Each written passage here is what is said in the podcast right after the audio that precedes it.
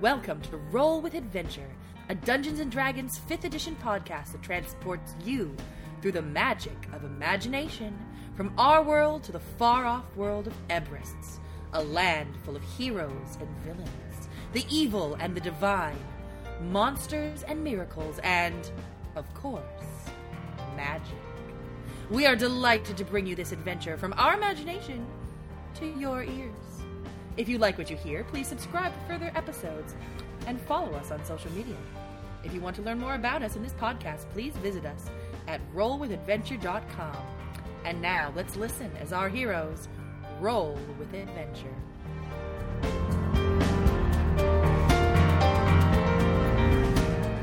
Welcome to episode 19 of Roll with Adventure's campaign of Shadows and Bliss. My name is Cass, and I'm the Dungeon Master for this ragtag band of heroes. Today, our journey into this tale of adventure, intrigue, secrets, and magic across the world of Ibris continues. This episode continues in the late morning, approaching midday, of Seklum, the third of Leonae in the year 1083 PR. Deep within the darkling forest, where our heroes have infiltrated Sir Jared's hidden bandit camp and found that the apothecary here is in fact Gwyneth's lost apprentice, Trent, being held prisoner by the bandits. Now, before we dive right in, let's meet our band of heroes. To decide the order of introduction, let's roll player initiative, not character. And remember, here, we roll with adventure. So, how dexterous or not have each of you been this past week? Okay, so this week I injured my hand four separate times. Hands, both of my hands were injured.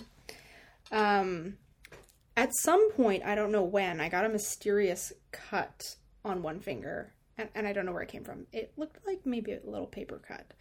Um, then I definitely sliced my thumb open on some tinfoil. I was lining a pan with tinfoil, and as I was kind of curling it over the edge of the pan to hold it in place, I guess I moved my finger in just the wrong way or just the right way to catch the edge of the tin foil and slice it open, so that was unpleasant. And then I was sealing envelopes with a wax seal, and the wax was very hot, and I got some of the wax on my finger and I burned it, and that still hurts. Uh, and then the fourth injury, I was pulling on my pants and I bent my fingernail backwards um, so badly that it continued to sting and throb for the entire day. So I'm going to take a minus two for all of my hand injuries. That was a really long story. In direct contrast to uh, Allie, I I did get a cut on my hands, which is not the contrasty part um, because we had a knife that was facing the wrong way when I reached into a drawer. Uh, but it was a very small cut, and I flipped the thing, and then I went on making dinner because I am a champion. Um, and I have not since then cut my hand or uh, or had any problems with my uh, band-aid that I had for exactly a day before my finger was all better. So I'm going to take a plus one for just being so good at, at knives point of order, but I was totally the one who was making dinner and when that happened. Yeah, and I went back to letting you make dinner. That's what I said. so then I'm like, wait, what did you cook this week? Am I completely blanking out an entire meal you made? No, no, no. I mean, you're also probably the one that put the knife in facing oh, upward. I so. absolutely did. Yeah. I mean, if you're going to take the food credit, you're also no. taking the injury credit. Yeah, as the main unloader of the dishwasher, yes, I am almost sure that I did. Um, I guess I'll continue the finger-related trauma because why not? I did. I have, don't know what I did to my finger. I couldn't tell you. I have no clue. But it, like my right ring finger has been hurting for two weeks now, and I can't fully bend it. And I don't know what I did to it or why. But yeah, I guess I'll take a negative one for mysterious fingers. Uh, well, my hands are fine. Uh, you guys have been pretty rough on them. Um, but uh, my, my face less so uh, less than like three hours ago, I went out on the balcony, did not realize the door was closed, and just walked straight into it. So that's going to be just a, a, clean negative one for me this week. Let's see what you guys roll. I rolled a 17. Guess who got a nat 20? It was me. Ooh. Why am I Five. getting all my like nats on uh, player initiative? seven. I got a five. Right, now I am Sasha, and I play Phalith, the half elven bard who was raised by and can speak to ghosts. And my Phalith fact this week, that I'm totally not just making up on the top of my head right this second, because I definitely had a plan for this and wasn't going to come up with it while other people went first, is that Phalith's favorite color is magenta because it's really good at hiding the blood stains. All right then, that's not terrifying at all. Uh, I am Brian. I'm at Mind Over Brian on both Twitter and Twitch. Although on Twitch, I spell it with a zero. Uh, Somebody'd stolen the O one. And uh, I play Melian Barebone, a changeling barbarian who usually looks like a bearded half-elven young man with a scar running from his upper lip to his ear. But at the moment, he looks like the foreman of this camp, so kind of stocky, uh, with a broken nose, if I recall correctly. I mean, well, a nose that it's been broken a bunch, not currently broken nose. That'd be weird. Uh, and uh, do I have a secret fact about Melian today?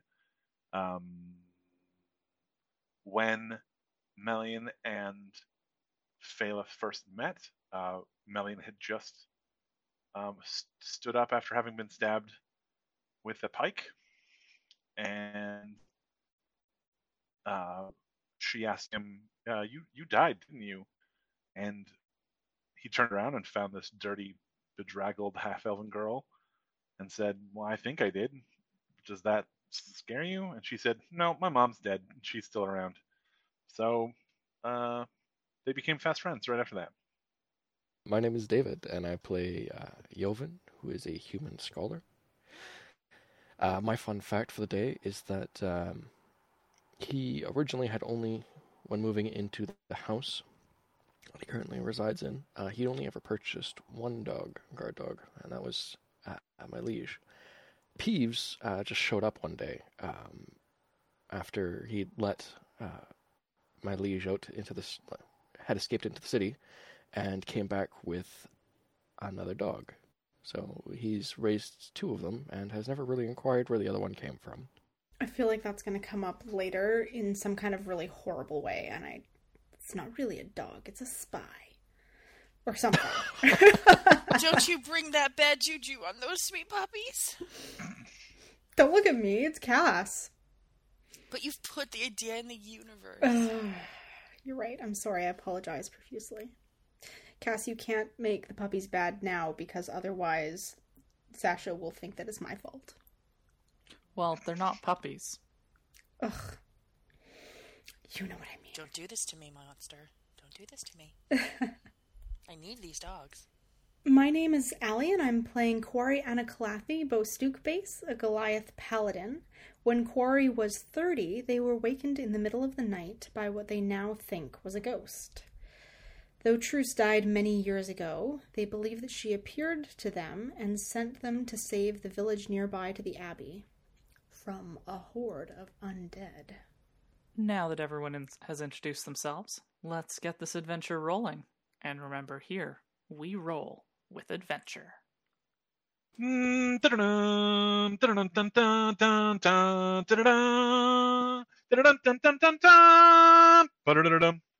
can't say why, but that one reminds me, like, brings to mind a heroic retreat. Uh, I don't know. Honestly, I'm making them up as I go along. A heroic retreat might be very apt for this episode.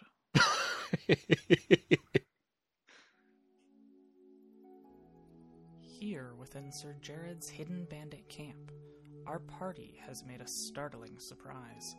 After sneaking in, Melian donning the appearance of a supposed bandit foreman, after revealing his changeling nature to his companions, Joven disguised in a suit of ill fitting armor, Quarry tied and captured by Bandit Melian and Bandit Joven, and Phaleth nestled in a bag slung over Quarry with the now thawed arboreal octopus in her lap.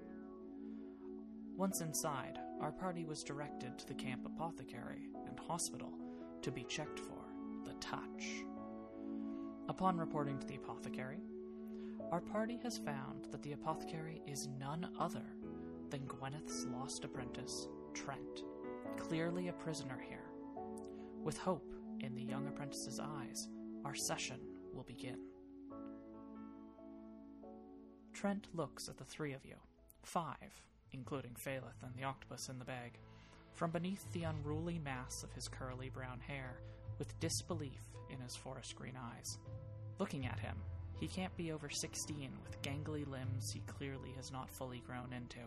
Based on his disheveled appearance and the look in his eyes, you can't help but feel that there is an air of innocence around this young man, one that you hope will not be shadowed by the trials ahead. Mistress sent you? You can't be here. If they catch you, oh, oh gosh. Please, please, please tell me they don't know who you are.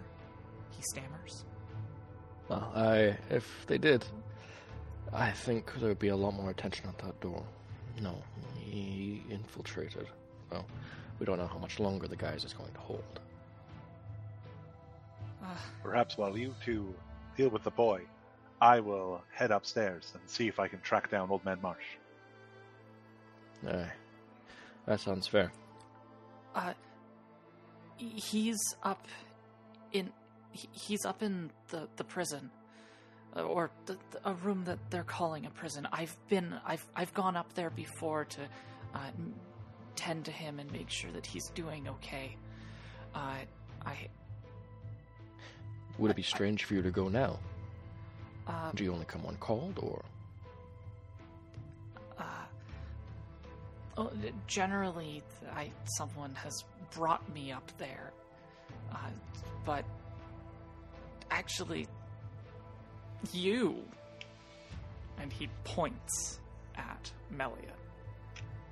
I I, Ah. I didn't know that you were not not working for Jared. Uh, this is a disguise. gentleman who had faced before is currently rather permanently asleep on a tent on the surface. We have to work quickly before he's found. My friend here is a master of disguise, unrivaled by any other, though any information you can provide about the man who he is impersonating would be welcome. One thing I'll note is Indeed. that Melian is actually wearing the face of a bandit foreman that he met in the camp down here. And that guy is Oh, definitely is he? still alive. Oh, I, Oh, yeah. I will retract that.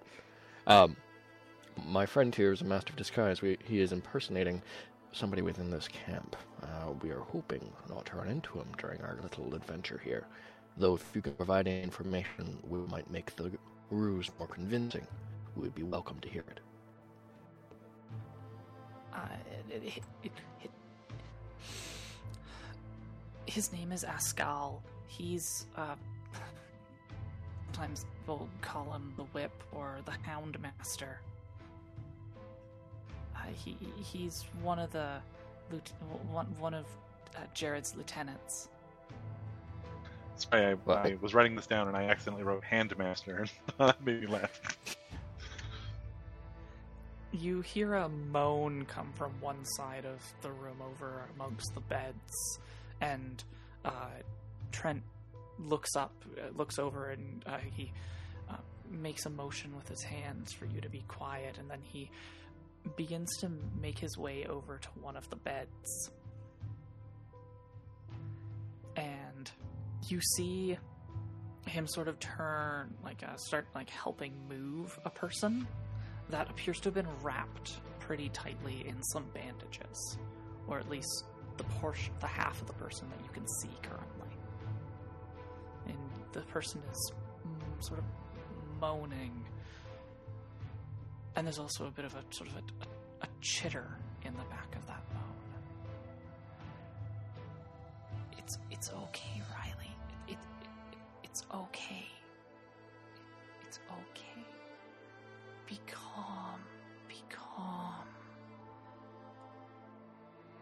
It's, it's okay. We are acting on rather a tight schedule.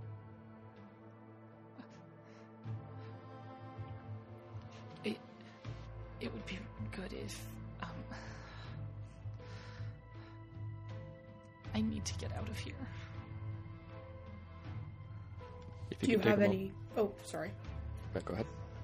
If you have anything you need to bring, you should pack it now.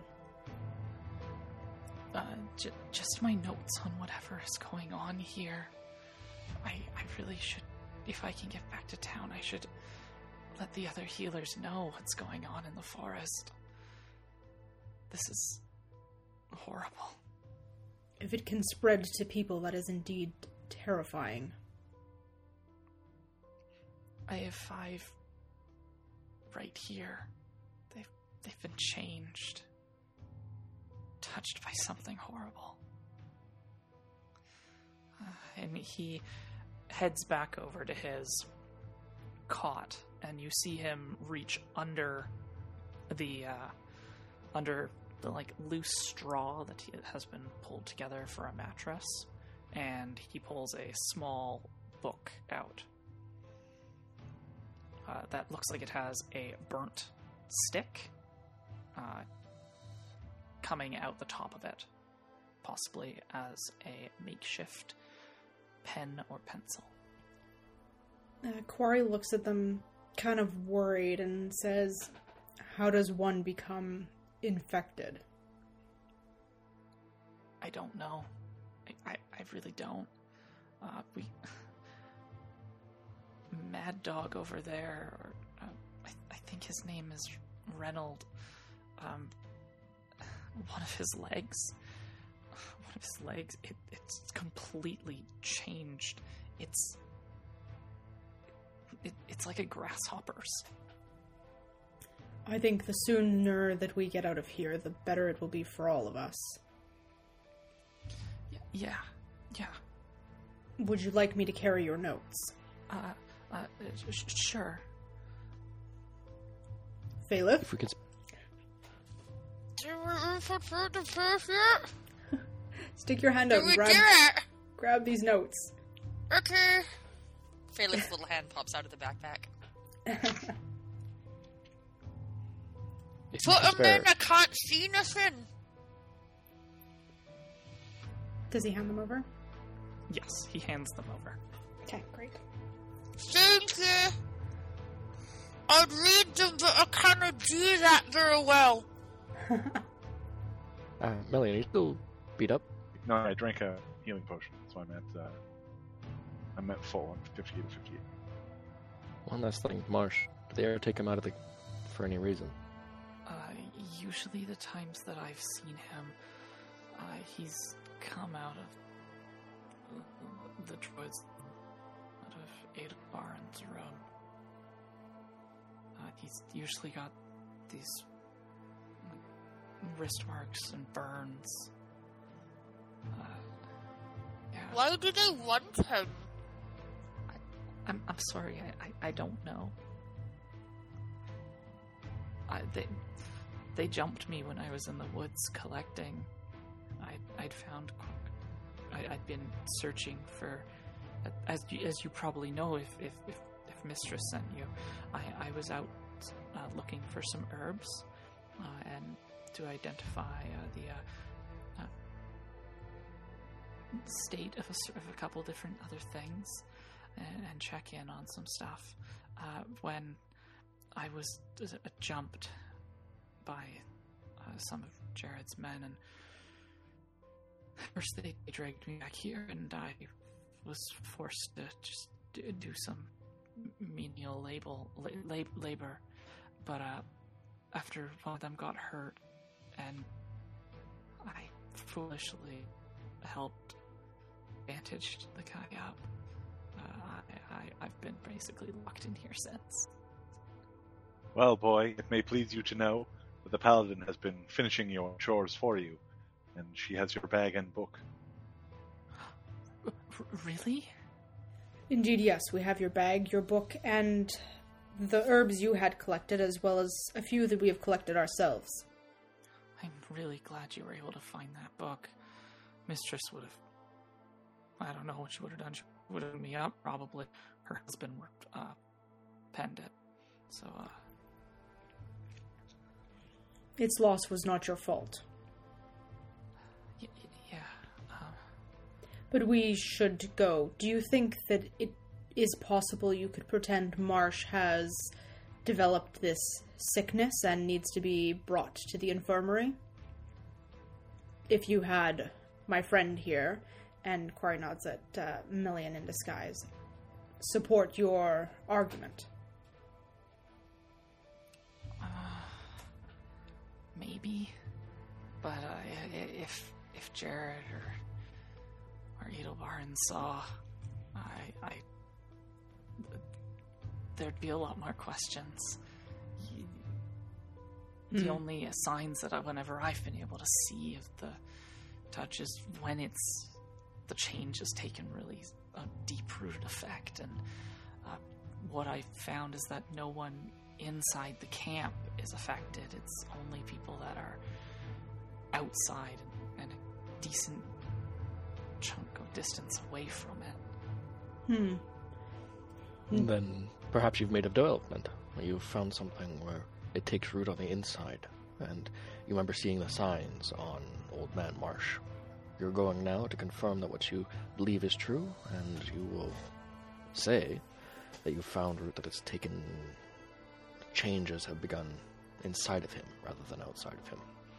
Well, so, so long as uh, the Ascal uh, takes me and, I, I, I, I bring my bag with, there shouldn't be too much concern about you know, getting me up uh, up to Tower Top and over to uh, over to the audience chamber. Perhaps we should wait and see what other opportunities present themselves for our exit. Paladin, friend Yovan, I offer a contingency plan, perhaps. Hmm. Were I to lay eyes upon Old Man Marsh, I might be able to disguise myself in his image and thus provide a distraction while you and the boy make egress with the old man. Do you think you'd be able to disguise yourself with some of this touch, this insectile form? Perhaps. However, uh, the disguise will only need to last long enough that I can engage them in combat. And then I will just imagine Phaleth in danger, and I will try to elicit the change. Oh, I can put myself in danger. That's easy. Just let me out.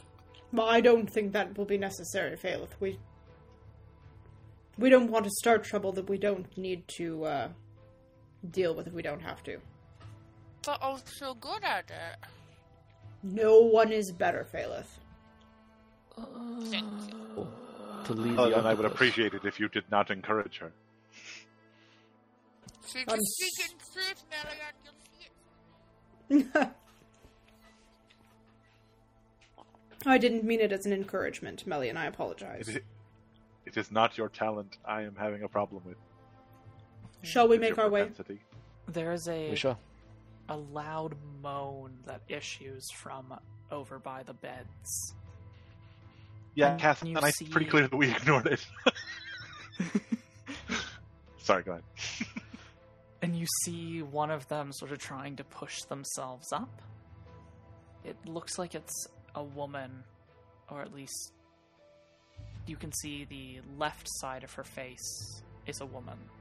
The right side of her face is fully, completely bandaged, and she's like her head is, she's looking around, and she's just moaning. Uh, Trent sort of looks looks at the uh, cauldron that he has bubbling in the center of the room.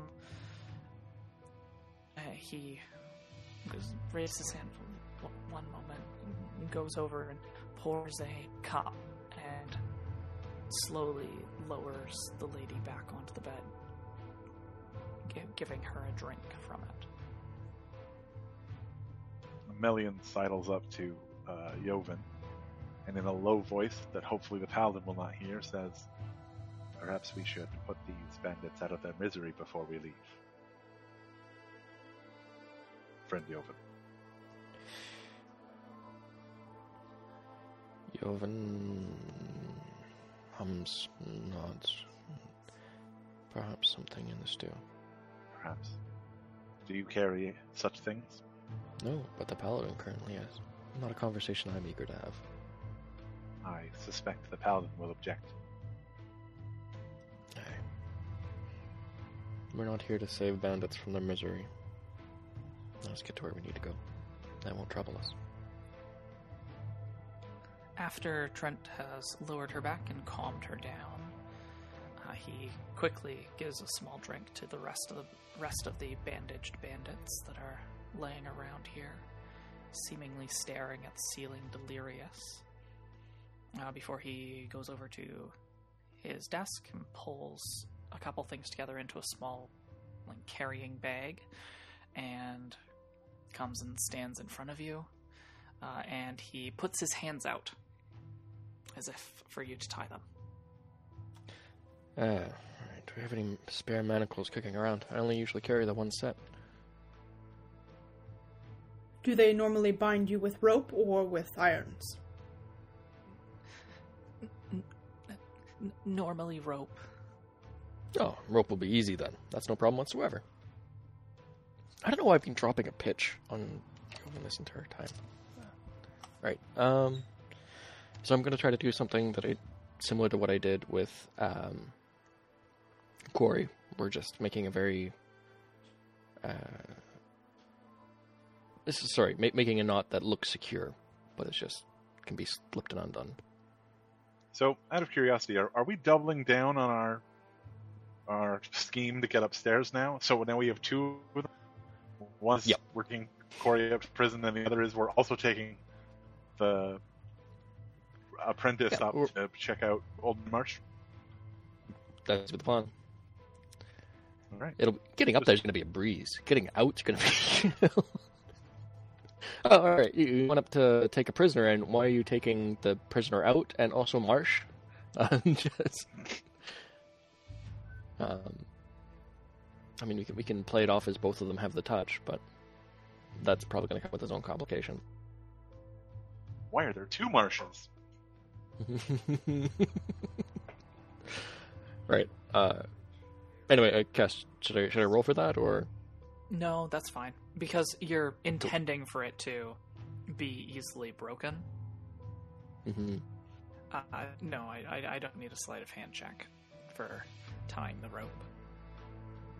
So you guys head out from the this cave out into the open valley, this concealed place. You're coming out uh, a bit behind and over by the mess over by the tables laid out for food and the cordoned off uh, area for the kitchen that has sheets of cloth strung up to obscure it. Here with the sun slowly moving towards midday, you can see the a considerable amount of the camp, though not what is directly on the other side of the large stone natural stone tower rising in the center of this hidden valley.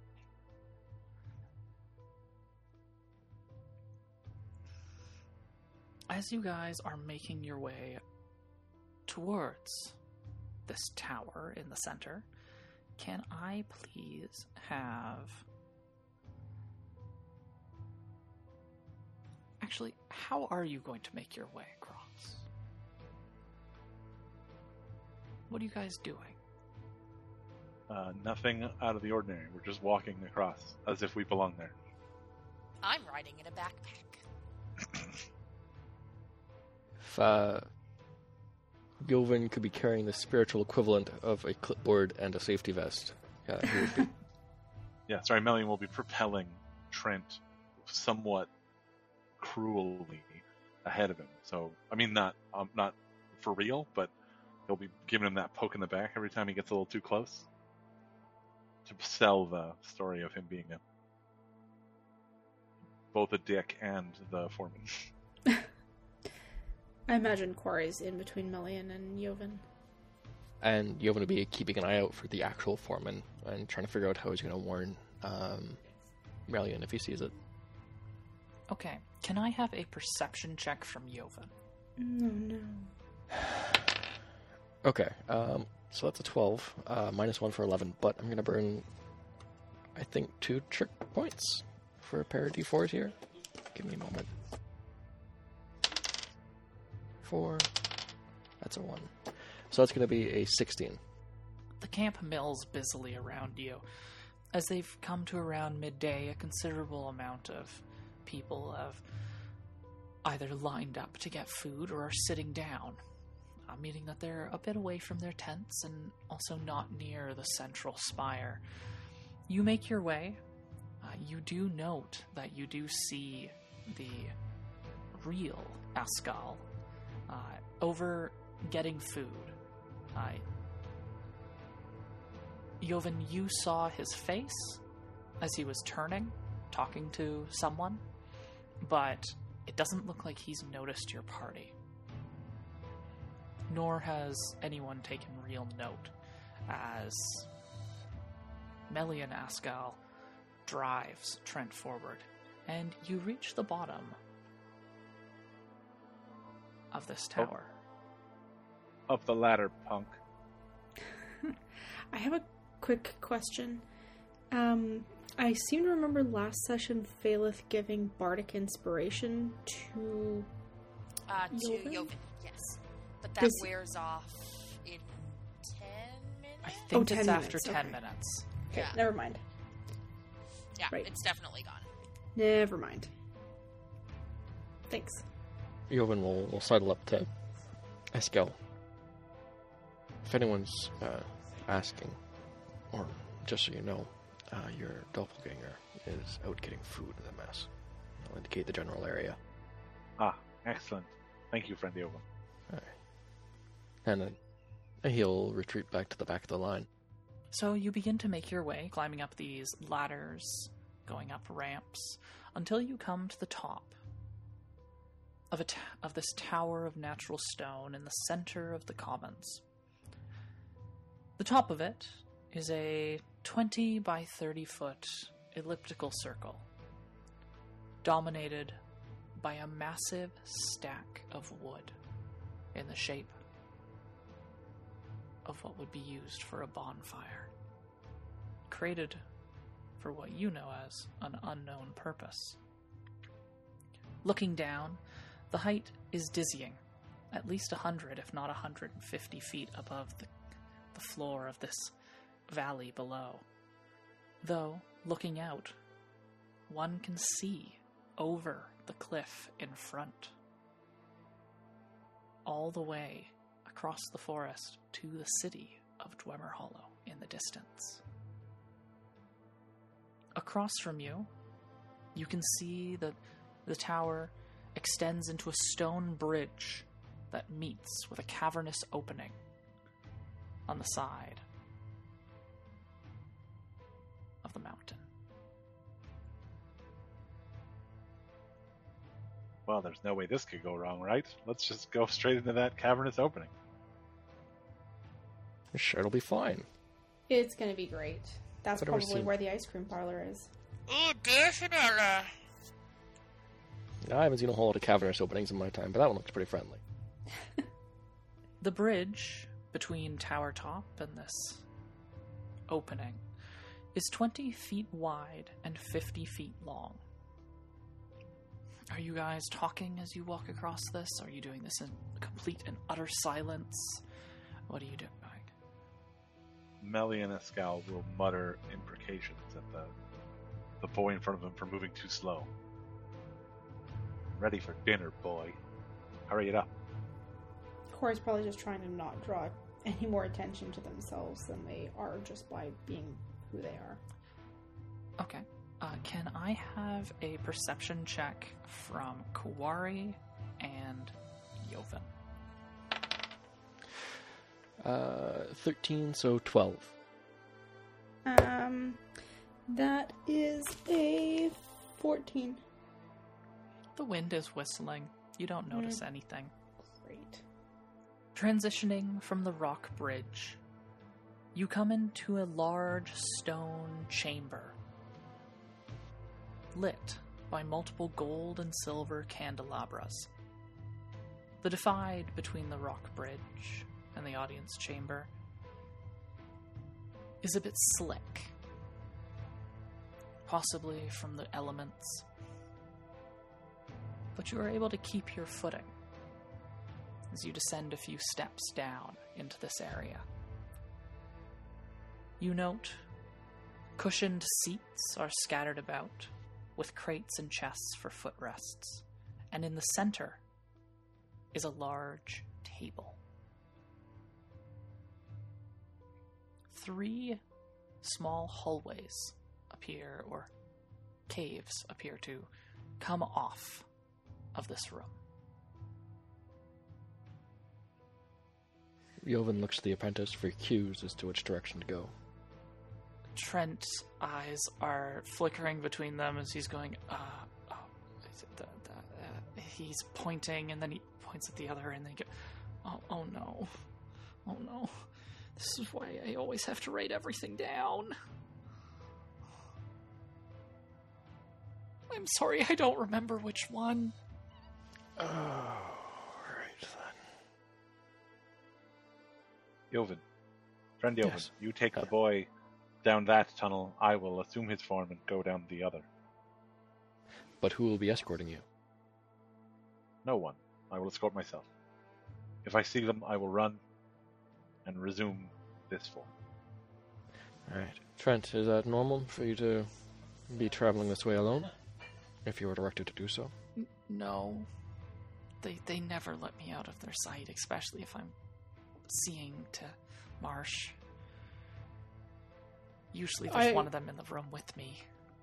Also, don't know that it would be credible for one bandit to have charge of two prisoners. I think in this instance, haste is more important than stealth. We need to find the man and get out. Uh, the longer, every minute we are here pushes our luck further. Then perhaps if you would at least keep the guise of this bandit Eskel, will not raise too much suspicion. Except your, to your point that there is, it is li- unlikely that one bandit would be trusted with two prisoners. If you wish to split up, I see no way around that. Indeed, At the very least, if you stay as Eskel, you can take Quarry, and I can take the boy. Or perhaps the other way around, now that I a think very condescending look crosses Melian's face, uh, and he says, "Per- "Perhaps best not to split the fighters away from the rest of the party." Uh, Joven's expression is completely hidden behind the, the helmet, but it's just, um, that would be wise. I think it's that way. And he points at one of them. I'm pretty sure it's down that path. All right, but I'm familiar with the vagaries of fate. I will accompany him. Uh, friend Joven, you take uh, our friend Quarry. Quarry. One last question. The other should one of us find the way to go and the other not, how should the one who is not be alerted to that? Simply whistle like this. Right. Fair enough. You hear a chirp come from inside the backpack on Quarry's back, trying to emulate that. Oh. Alright. But it just Uh, it doesn't stop. It keeps doing it. Oh no. Oh, little squeaker, quiet now! Let me tickle your little tentacles again! He relaxes and calms down. He sort of melts into you. Melt into you. Uh, you know, that's not as comforting when it's about, you know, the acidic octopus. Anything melting into anything else. It's an acid full, yeah. It's a little bag full of acid with a brain, sort of. Right. Um, Joven will nod at Quarry, um, take a hold of the manacles, and uh, move off in the direction that opposite what Trent indicated. Which group would like to start? I mean, we're idiots for splitting the party either way, so I don't think it matters. Well, let's actually keep because you guys are still up near the like op- near the opening of the audience chamber. Let's keep you guys together as you go in into the middle of it, at least. Oh, that's ominous. Something about to happen? Well, so as you get closer to the middle, you do note that there are papers strewn across the table in the center. Hmm. Uh, Melian roundly ignores the paper because he knows that they need to get the guy and get out and do that quickly, or they're definitely going to get caught, and there's like 50 bandits downstairs and they'll die. I mean, everyone Joven- else will die. Joven will glance over them and scoop a handful of any that look interesting to browse upon as they go down the hallway. Uh, it looks like maps of the Dwemer lands and a map of Dwemer Hollow. Any with any markings on them? Quite a few. That- It almost scoops looks like battle plans. Oh yeah, Joven, Joven's gonna scoop a pile of those, put it into Quarry's bag, and then scoop another to be glance over as they go down. One group's going to the left and one group's going to the right. I'm Yeah. leaving um, Trent and Melian to go down the path that Trent's more confident about, since Melian is better equipped to get there, get Marsh, and then get out than Joven and Quarry would be. I'm going to roll a d6, and then who, if it's odds, uh, we'll let Joven and Quarry go first. If it's even, we'll go first. Sounds good. I rolled a 3. I've already forgotten who was what that on. means. That, I was That thinking means- that as you said that. Oh boy, that means uh, Quarry and Joven go first. okay. Fair enough. okay. Joven, those papers, they look significant.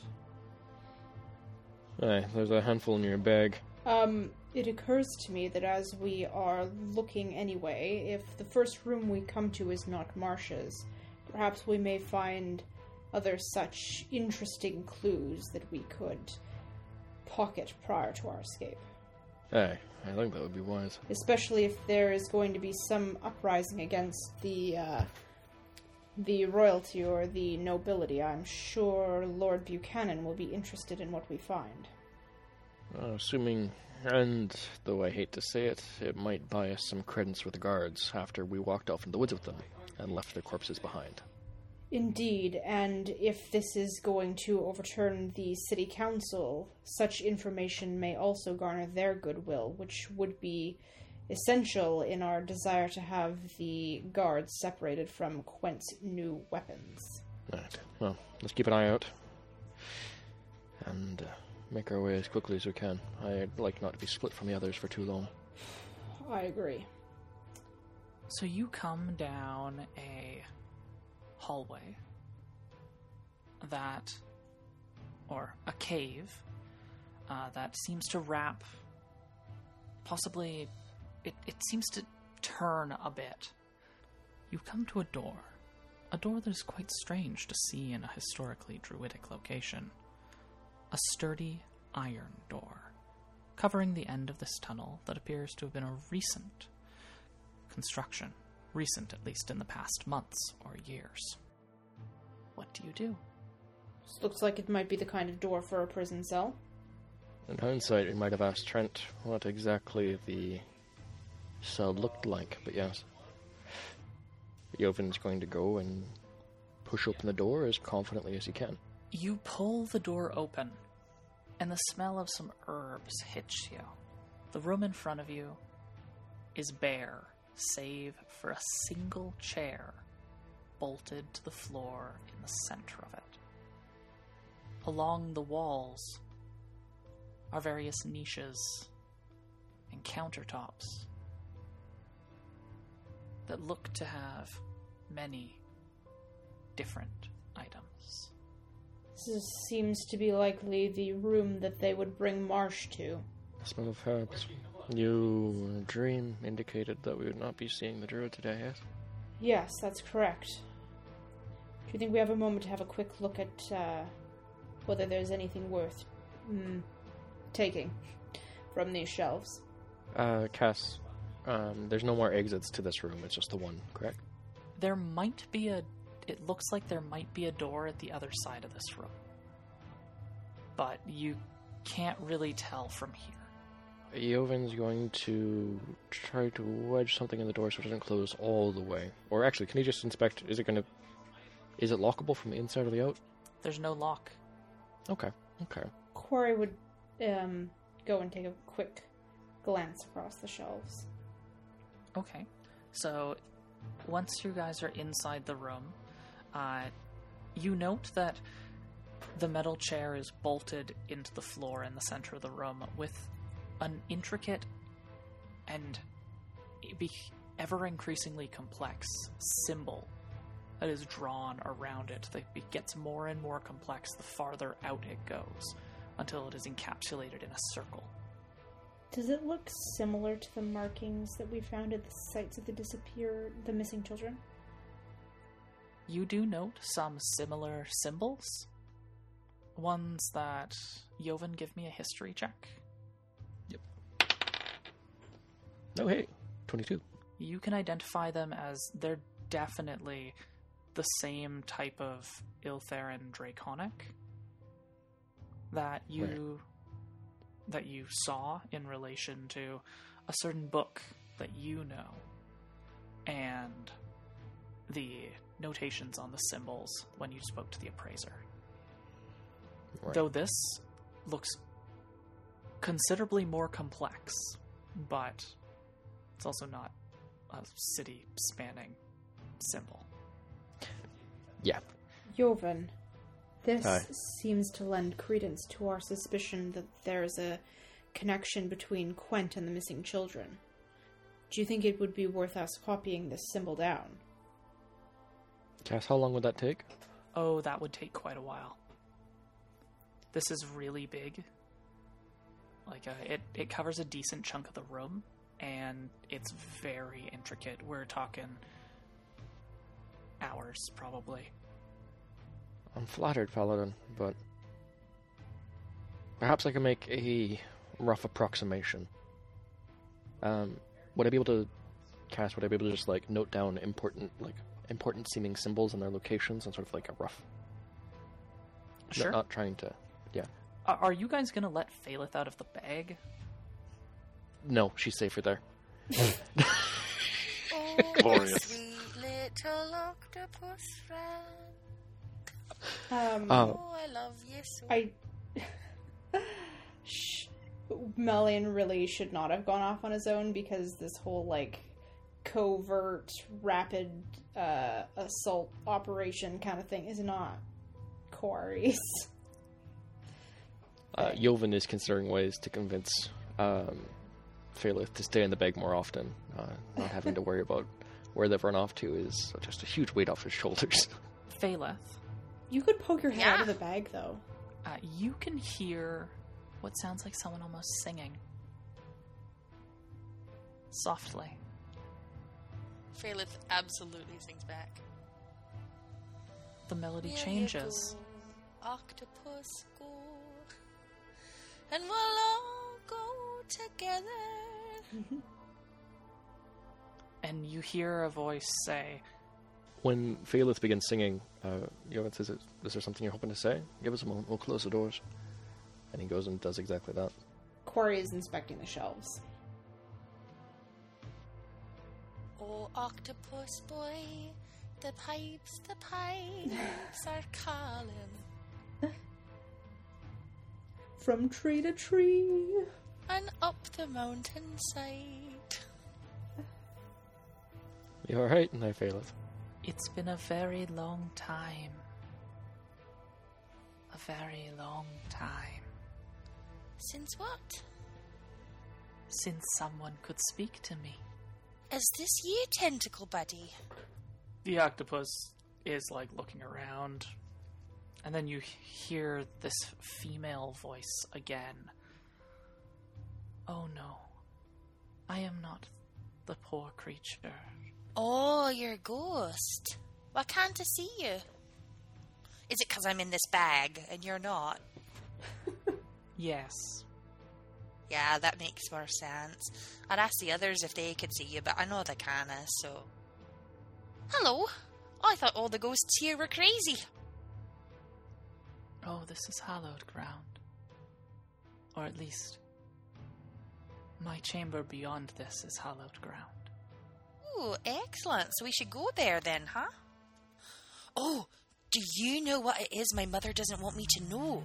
Are you the ghost who's going to tell me the truth of my past? No, no, little Dustwalker. I do not know your past. Oh, why'd you call me that? I don't like that very much. How sheltered you have been, protected by your guardian to not know. You truly do not know. Uh, no. And I had a really weird dream about dust, so. Your search for answers will take you far and wide, across the Great Mother and her twins, child of dust. In life, I was Selana, the leader of the druids of the Darkling Forest, and did commune broken elements. Even now, they cry out for release, and in their cries you can glean answers. Answers to your questions. Some even lie close by. Oh, are there? Where should I go to get them? My sanctuary. But it is Right. sealed. Okay, how do I open it? You simply place your hand upon the door, Oh, that's easy. and if you are worthy, it will open. Oh, that might be harder. Well, where is this door? If I pop out of the bag, will it be in this room? Yes. Oh. Alright, does it have a special look to it? Or is it just any old door? You will know it by the mark upon it. And the voice sort of fades away. Okay then. Uh, Phaleth pops out of the bag. Hey guys, I'll be right back. And she starts looking at the doors. Okay, so as Phaleth is inspecting the room, I will give a quick rundown of the things that you see on one of the like uh, walls that are uh, on the shelf. Okay. You see some charcoal, some incense, various different herbs, a brass brazier. You see three ruby vials, a bowl containing six amethyst spheres, a jar that contains what looks like snake tongues, another jar that contains honeycomb, but it's floating in a sort of black li- liquid, a vial of what looks like oil, a bowl that's just containing the shells of nuts, a jar filled with it looks like eyes that have maybe been desiccated or petrified, Ooh. but they're really small, like frogs or newts. A silver cup, but it looks like it's for drinking, that is filled with water. Uh, a bag filled with black salt, 13 black candles, a skull, a femur, and a right hand that all have been inscribed with various sigils, and a small bag that uh, weighs a decent amount. Uh, some of these items are strange, like the black candles and the uh, bones that have inscriptions on them. Do I know anything about the significance of them? Give me an Arcana check. Ooh, that is a. Oh, I have a minus one. Dang, that's an 18. And now give me a religion check. 12.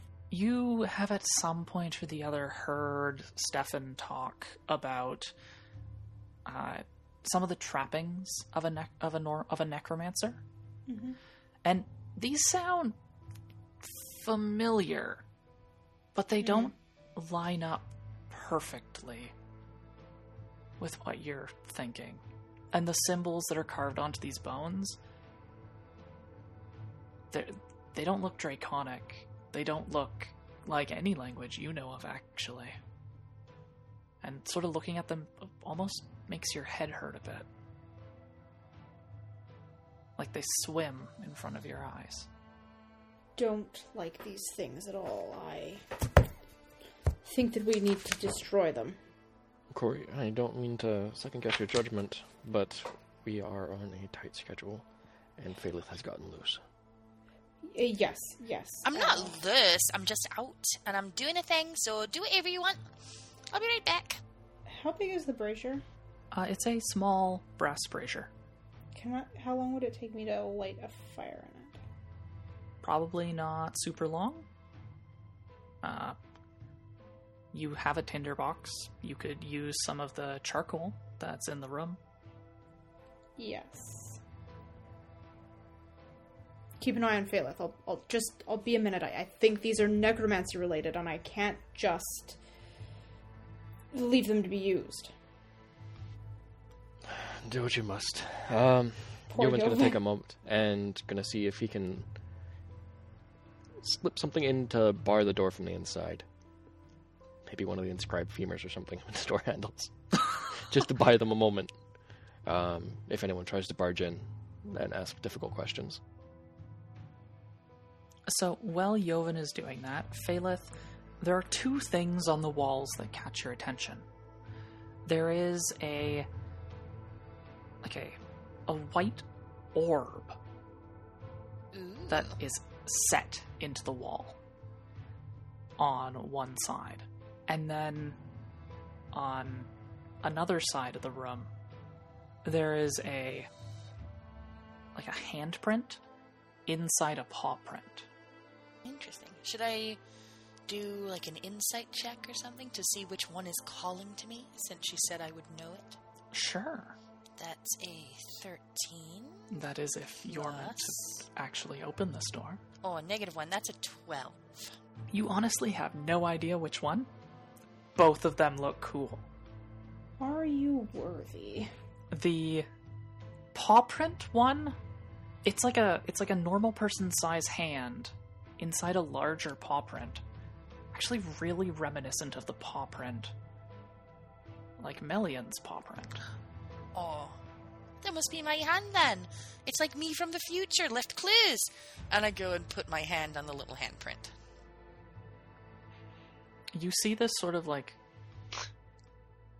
flare of like brownish orangish energy that sort of dances up the walls and scintillates across but nothing happens I'm not worthy. Uh, I go over to mess with the orb. so you touch tell me what you're doing with the orb it's like embedded I'm in the just gonna- wall it if you touch it you can like think of it like a magic eight ball that is like stuck in a thing that you could s- spin like it, Oh, she's definitely gonna spin it. as you touch it and sort of spin it it begins to glow faintly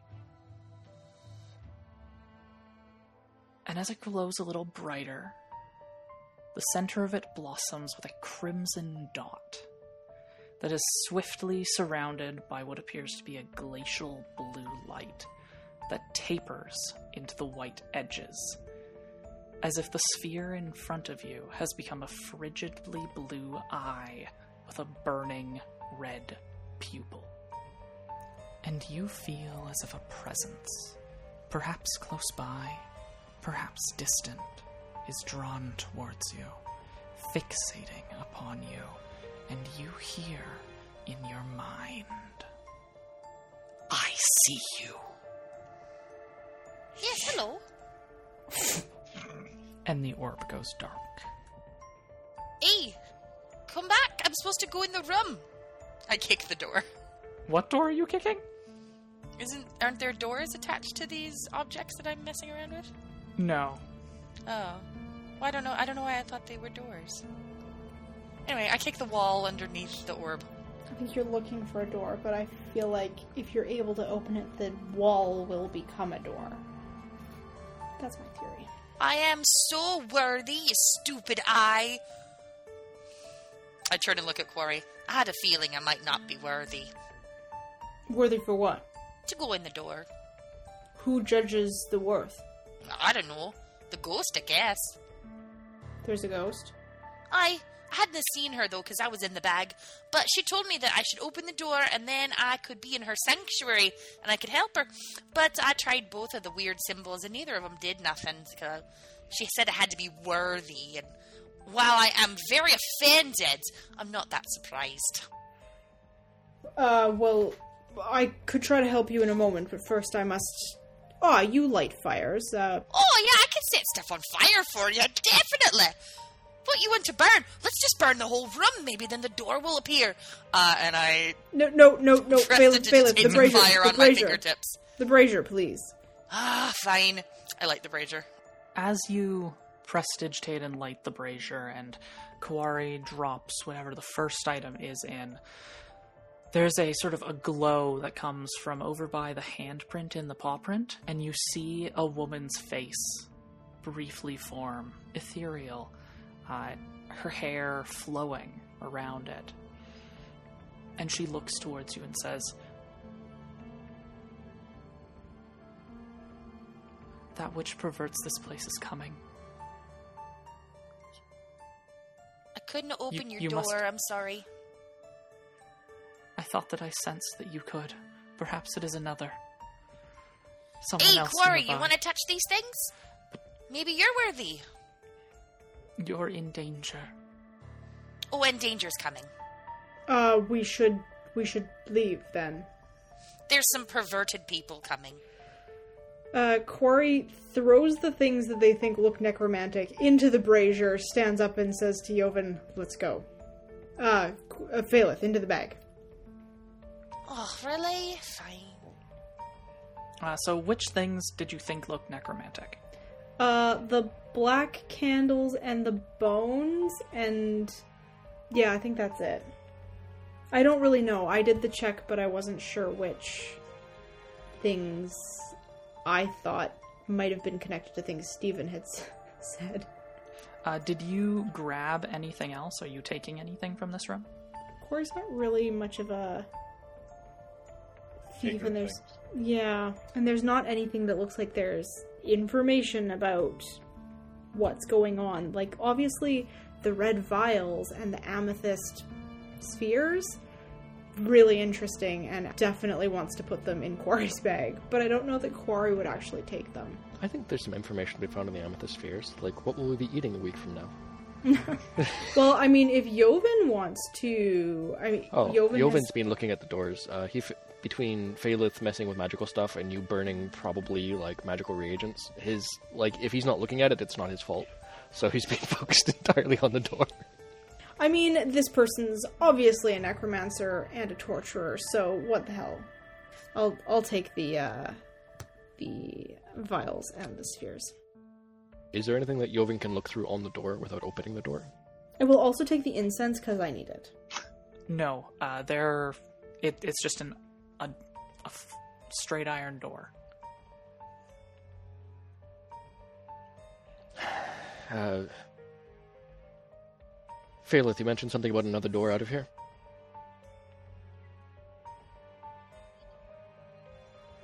I. Corey, go touch the weird stuff. Um, Uh, wh- Corey will go touch the first one that Phaleth mentions, the hand in the hand. Nothing happens. Alright, I touch the orb.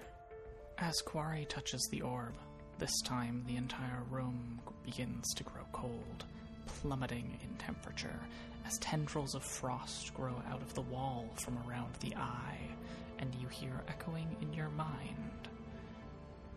I had thought that you would be entertaining. Instead, I see that you are not intelligent enough to warrant my curiosity. Edelbaron, they have infiltrated your sanctum. Detain them.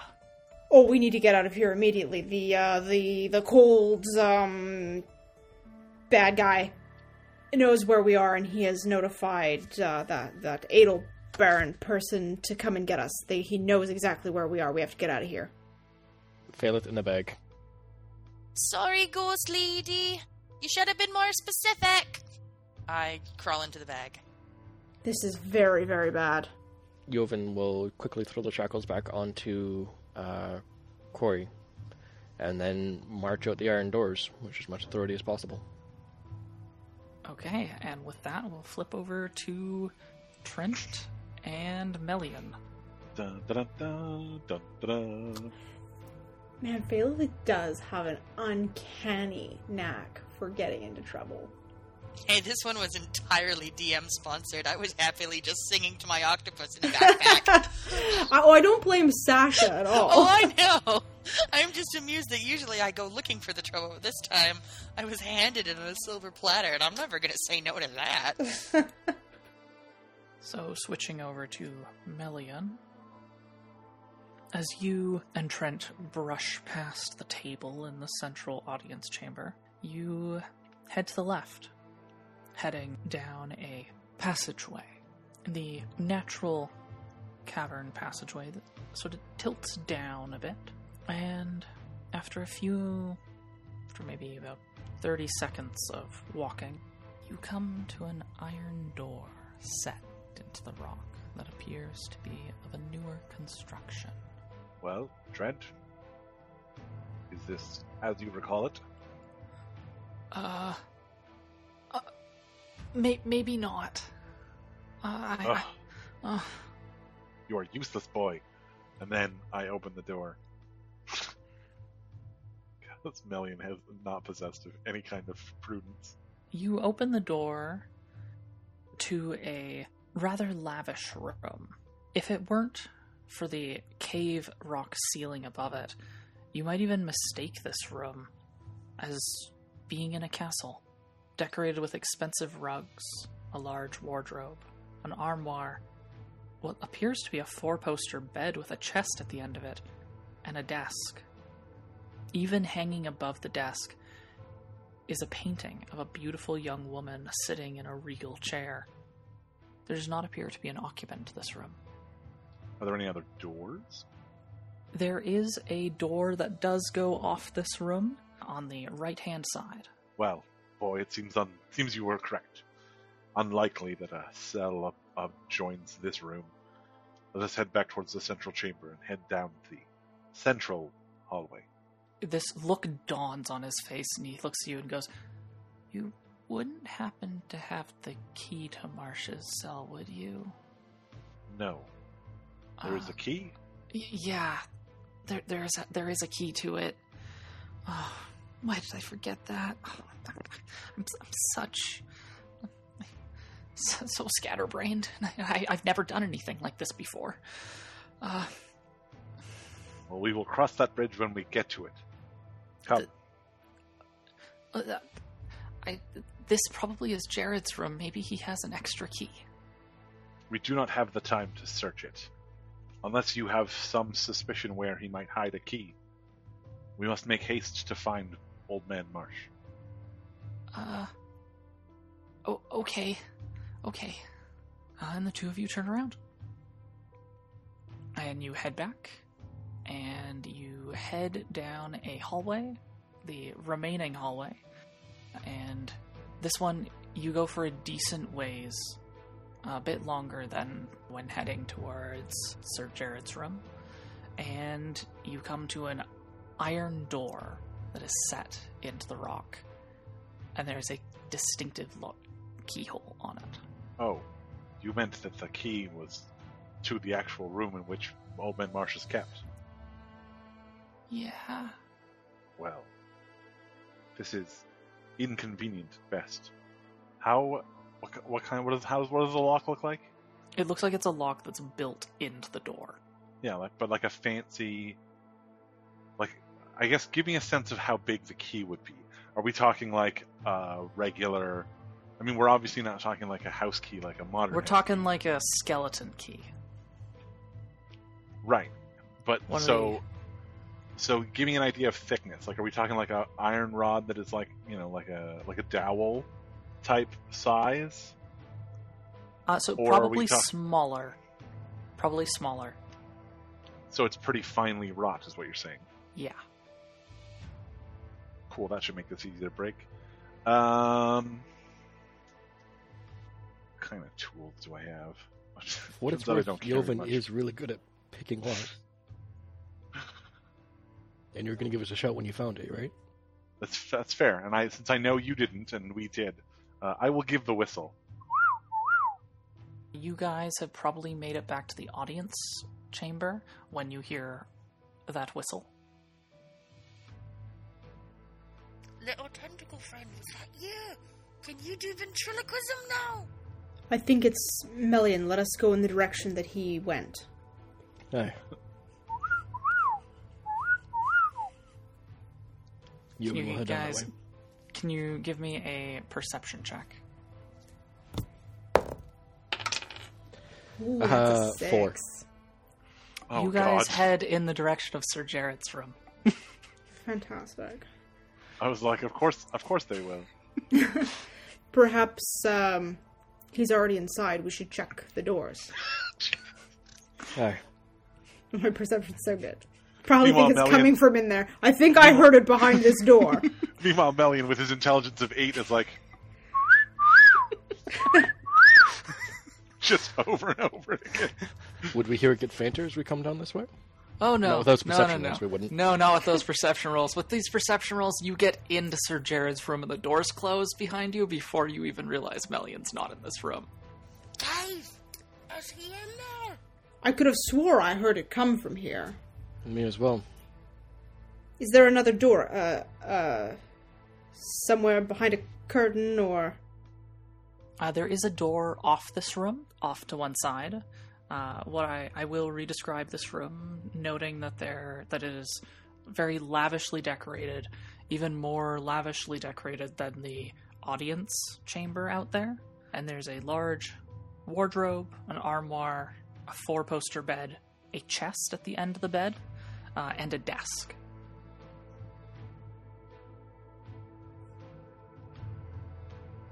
As Quarry passes through, they're gonna look for any papers on the desk that they can just scoop into their bag like they saw Joven do with the table outside.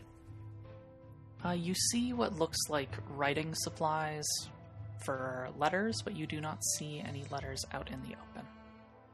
Uh, meanwhile, since no one shows up to help him, Melian's like, well, fuck it. And he jams a javelin into the lock and starts peeling the metal back uh, with his strength.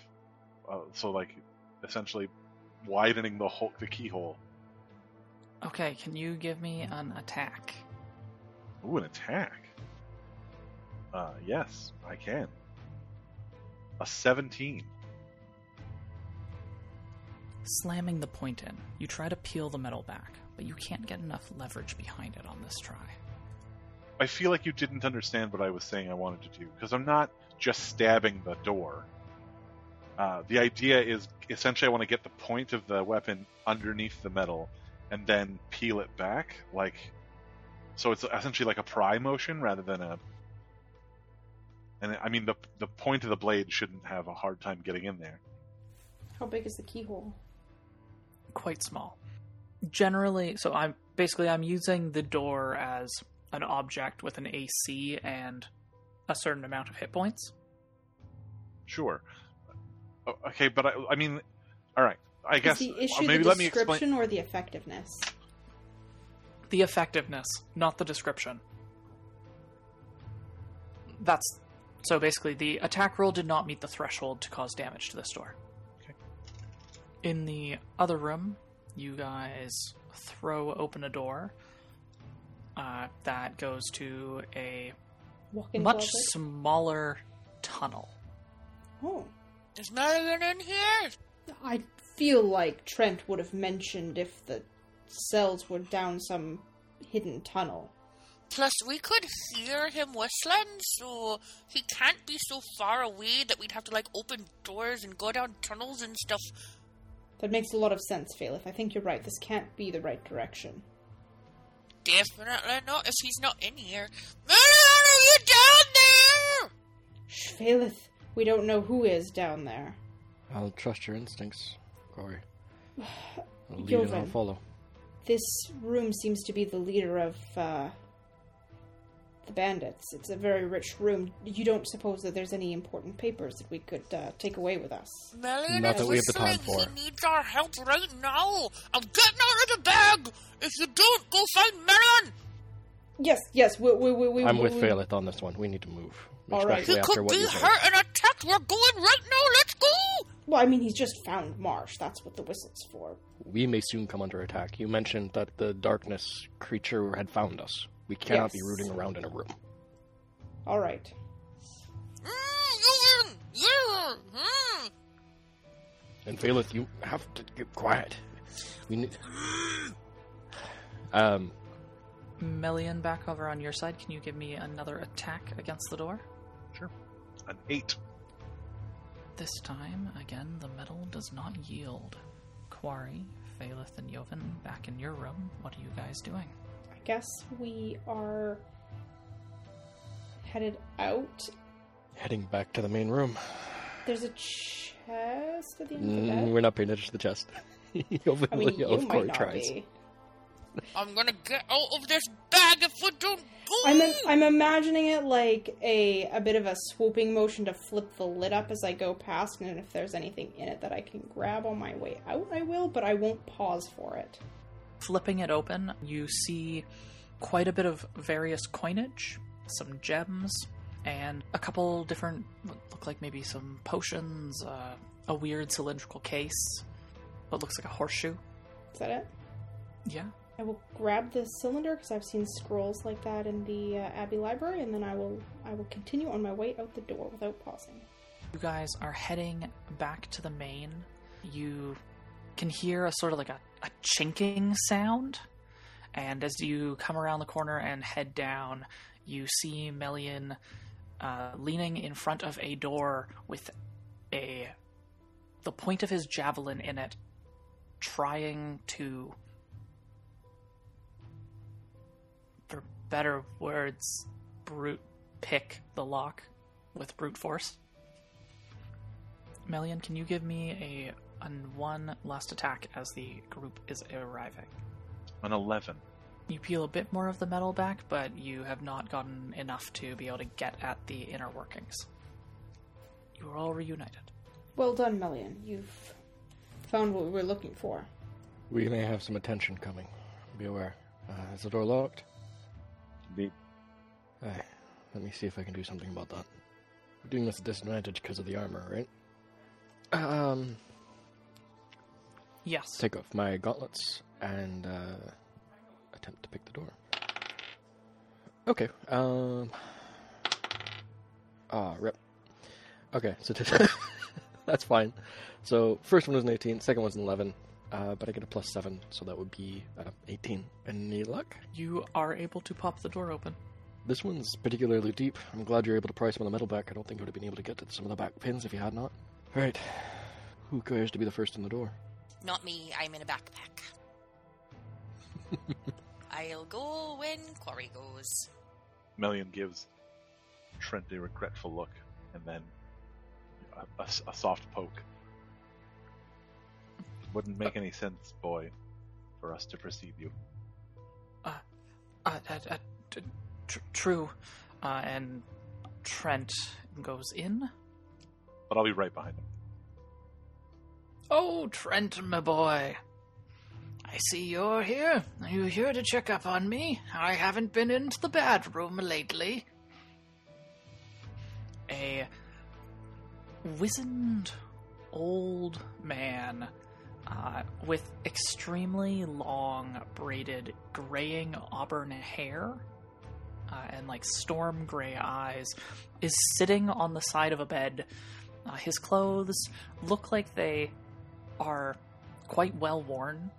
Clothes that probably he was perhaps out working in the orchards uh, when he was originally taken, or that just were comforting for him if he had been in bed rest. He sort of teeters back and forth, kicking his legs, which you can clearly see are shackled. And he looks at Trent, and Trent goes, uh, They'll explain. And, and he just turns to you. Old Man Marsh looks looks at Eskel and goes, Well, Eskel, are you here to bring me lunch? Or to No. take me somewhere?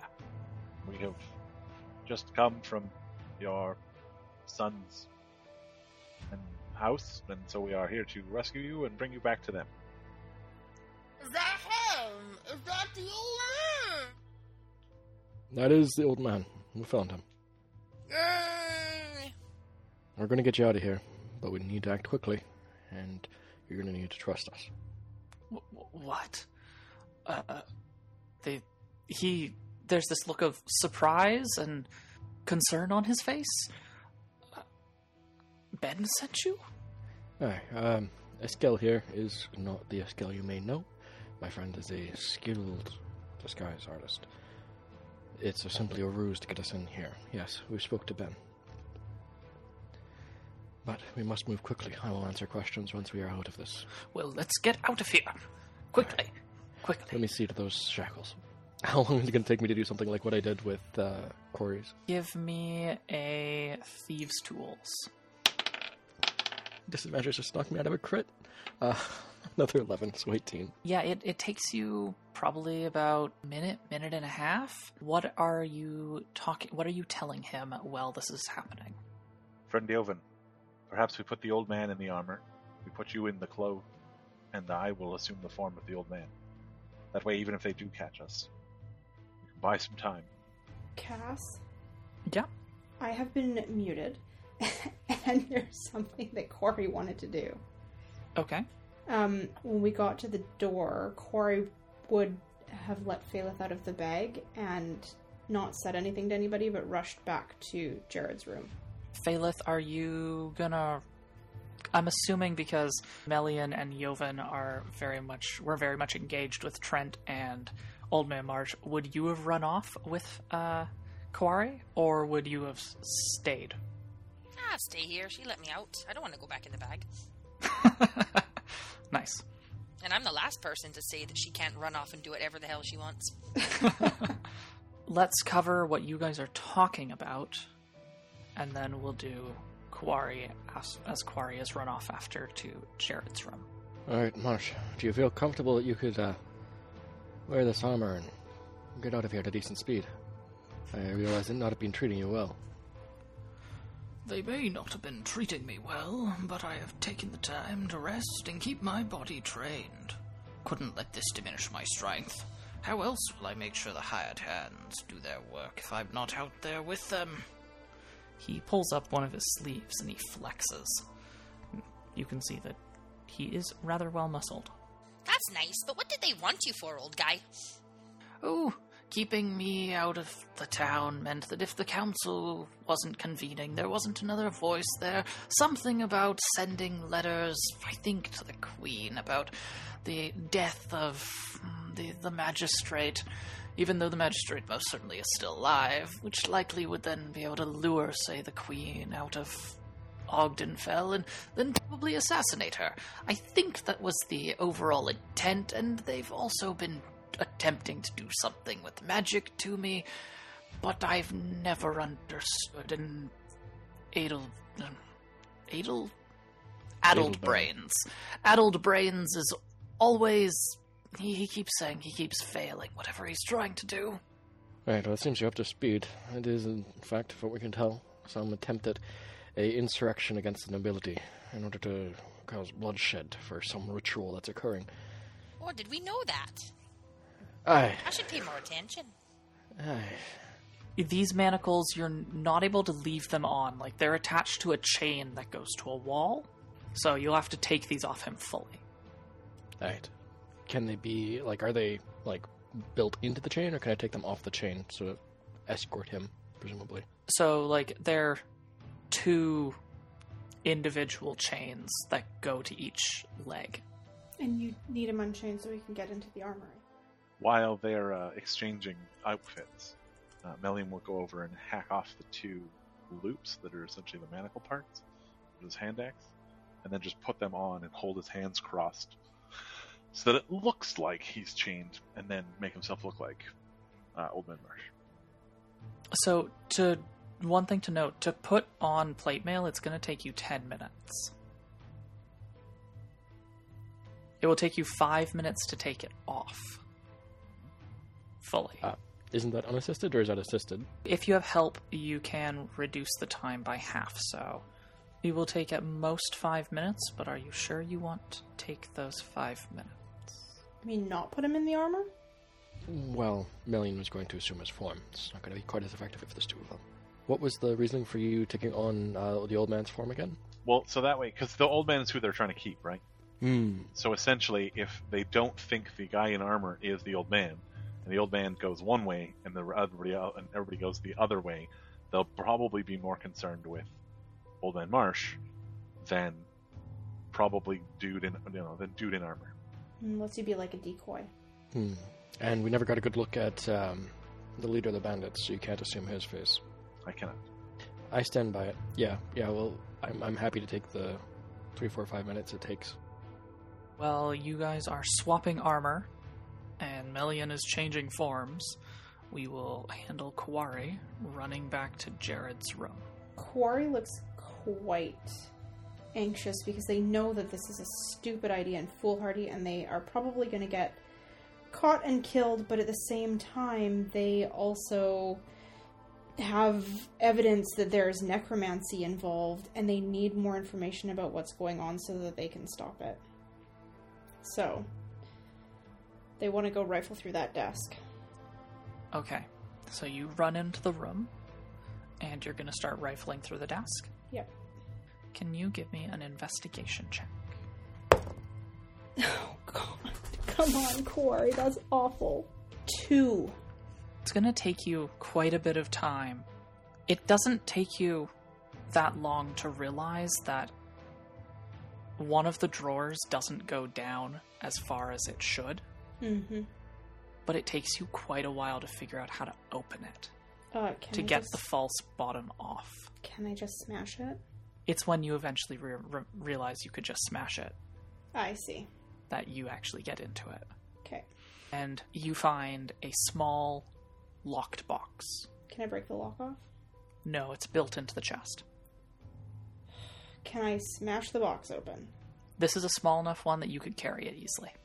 Yeah, but I don't know that I've found what I'm looking for. For all I know, this is where he keeps his favorite, I don't know, mementos of ladies' ribbons or something.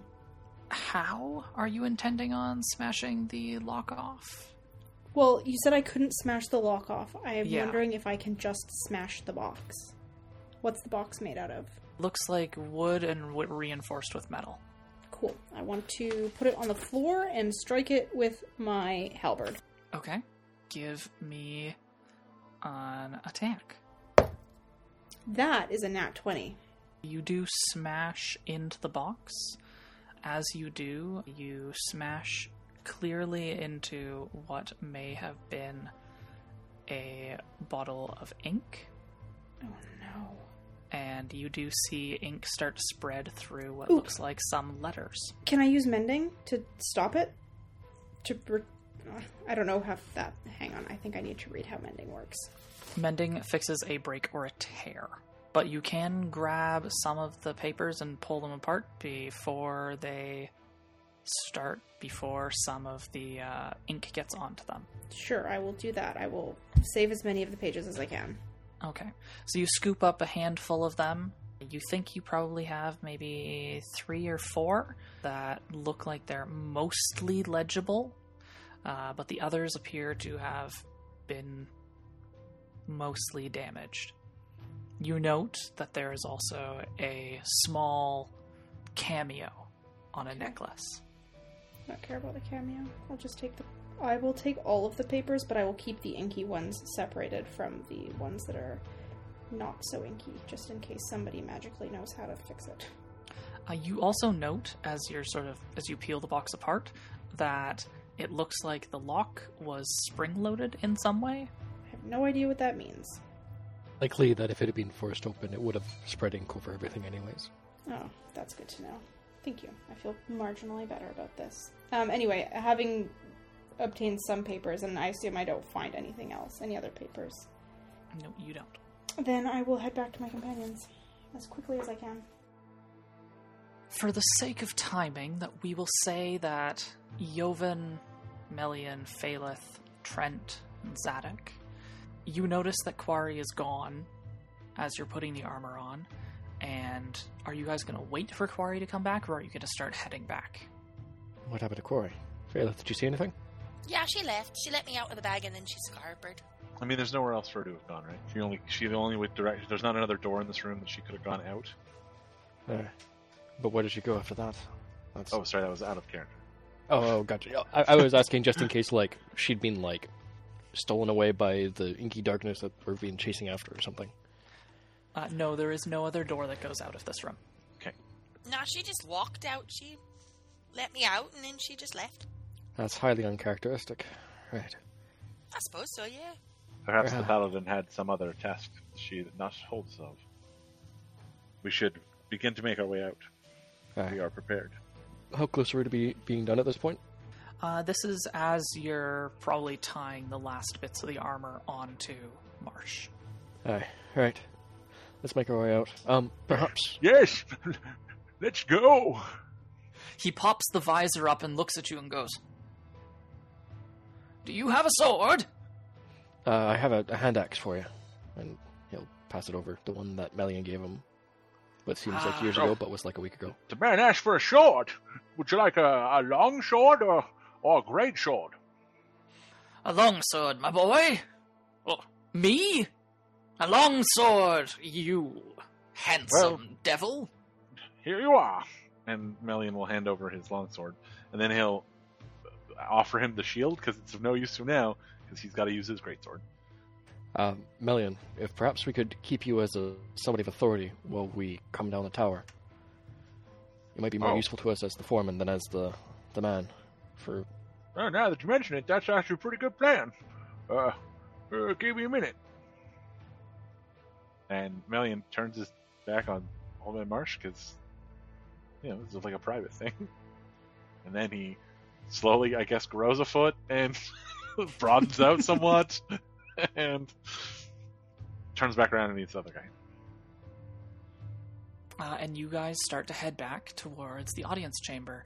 As you come out into the audience chamber, you can see there are people that are rounding that bonfire and that are starting to make their way across the stone bridge. Vela, stand behind us. Oh, fine. You see a tall but gaunt man with pale skin, garbed in robes of animal pelts, who seems to be leaning upon a gnarled staff of silver ash. And though his face is shadowed by a deep hood, you see two arrestingly blue eyes glaring out towards your party, beneath bushy black eyebrows reminiscent of roiling storm clouds. I think that's him. A long, wispy black beard grows from the base of his chin, tucked into his robes by a violet scarf knitted in a smocking stitch. And beside him stands a knight resplendent in burnished plate mail, polished to shine in the midday sun. Of the figure's face, only a thin slit in their helm reveals two piercing glacial blue eyes.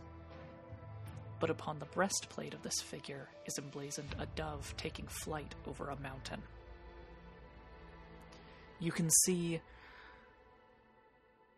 three other uh, bandits, including Eskel. That bodes well. Melian, who is very practiced at being caught in a shape he shouldn't be, immediately looks like shocked and uh, and confused. Uh, That's my face. trying to remember what that guy's accent is. That's me! No, no, no, you're me.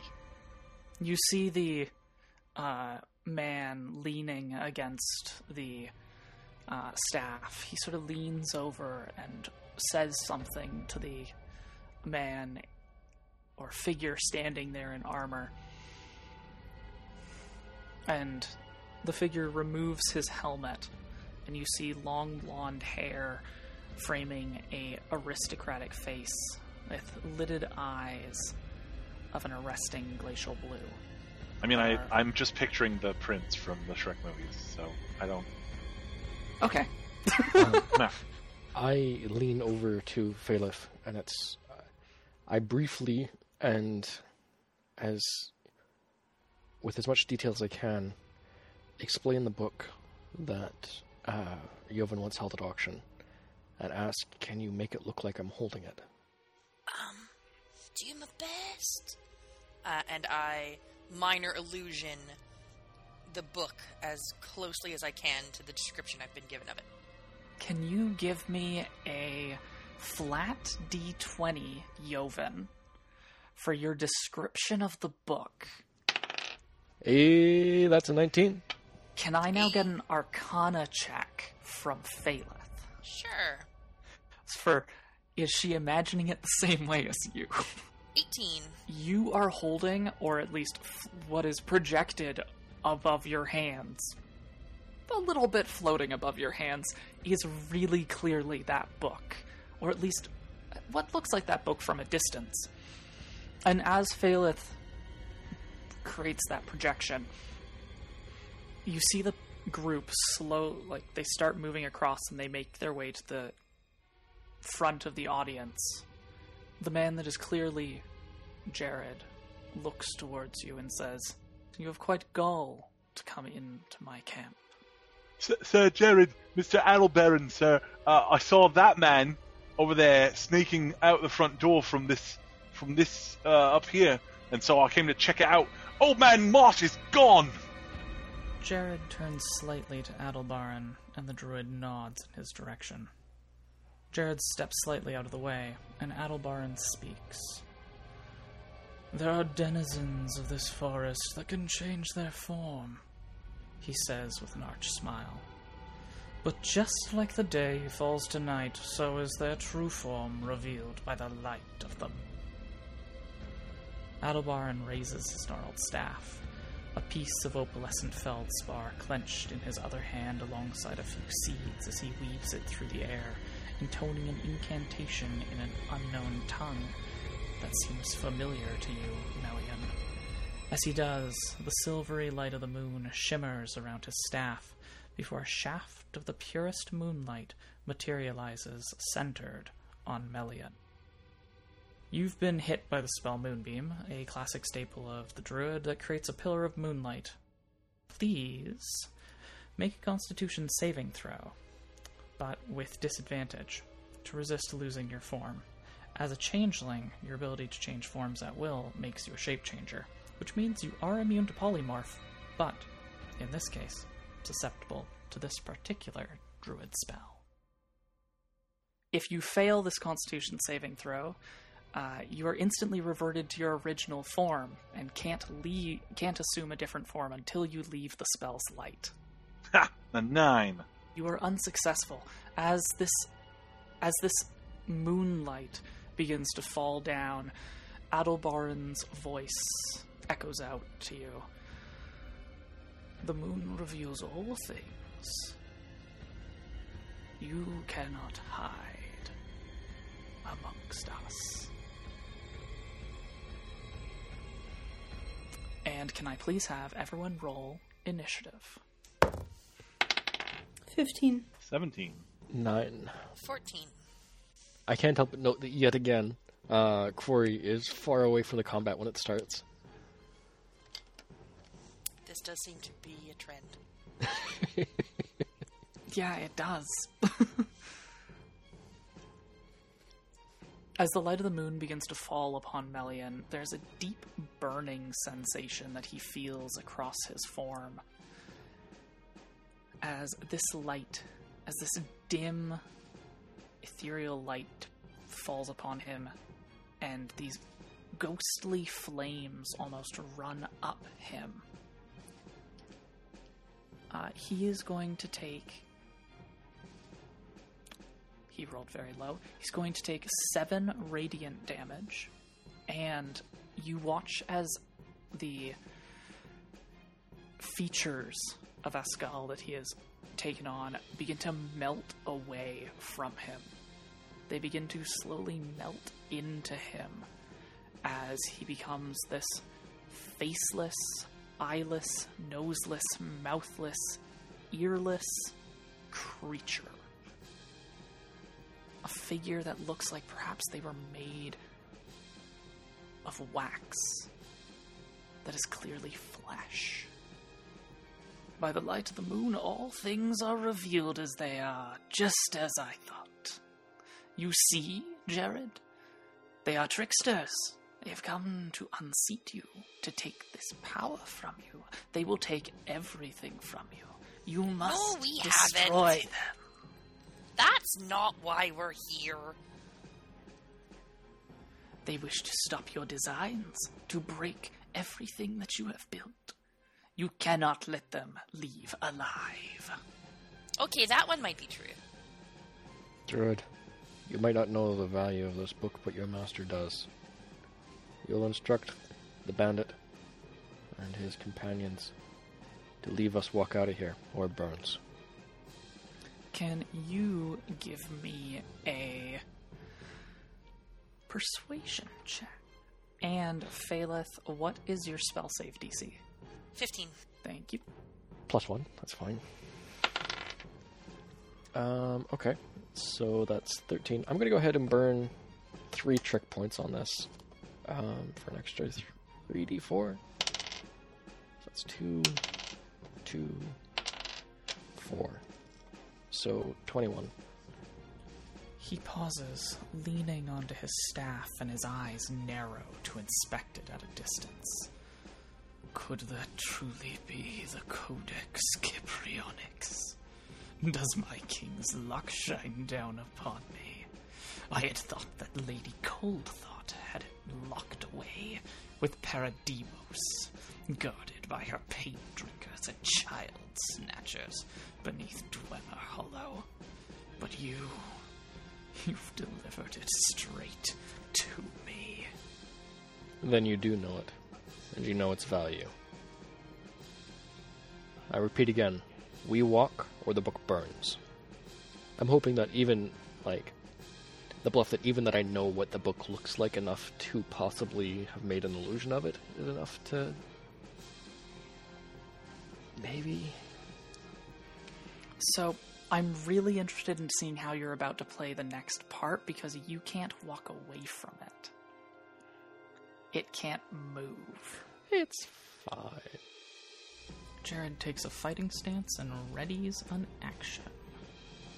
Quarry, mm-hmm. as you've been coming up the tunnel, can you give me a perception check? Sure, it's a seven. You come stumbling up to the side of the room, and you can see these five individuals that are blocking the bridge.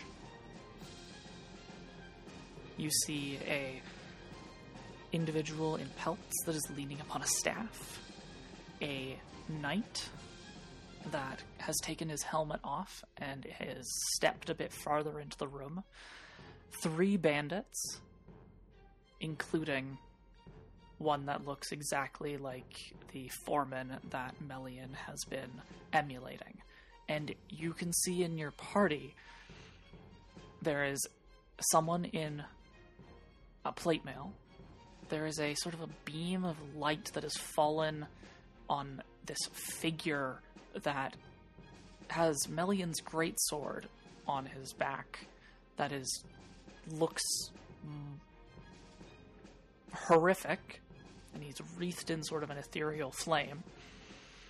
Uh, and then there is Phaleth, and there is Joven, and Joven is sort of holding his hands, and he has this book in his hands. Is is it like a triangle? Like in terms of where we're all situated? Yes. I think Quarry is going to delay, is that the proper 5e term? Okay. Until their companions give them the signal that they need them to move in. Okay. Because it clearly Joven has some kind of a scheme going on. Melian, then it is your turn. Out of curiosity, why did the 15 go before my 17? Oh, were you 17? I sure was. I totally, I'm sorry. I wrote you down as the 15. Hmm. I was the 15. Sorry. I No. that that is my bad. I am reversing your orders. And it shouldn't change too much aside from possibly the description of what you look like and what you're doing when Quarry stumbles in. Melian still remembers where everyone is standing, and he's not good at anything other than fighting, so he draws his greatsword and runs towards the last place he saw anybody and starts swinging it wildly. Ah, that's awkward.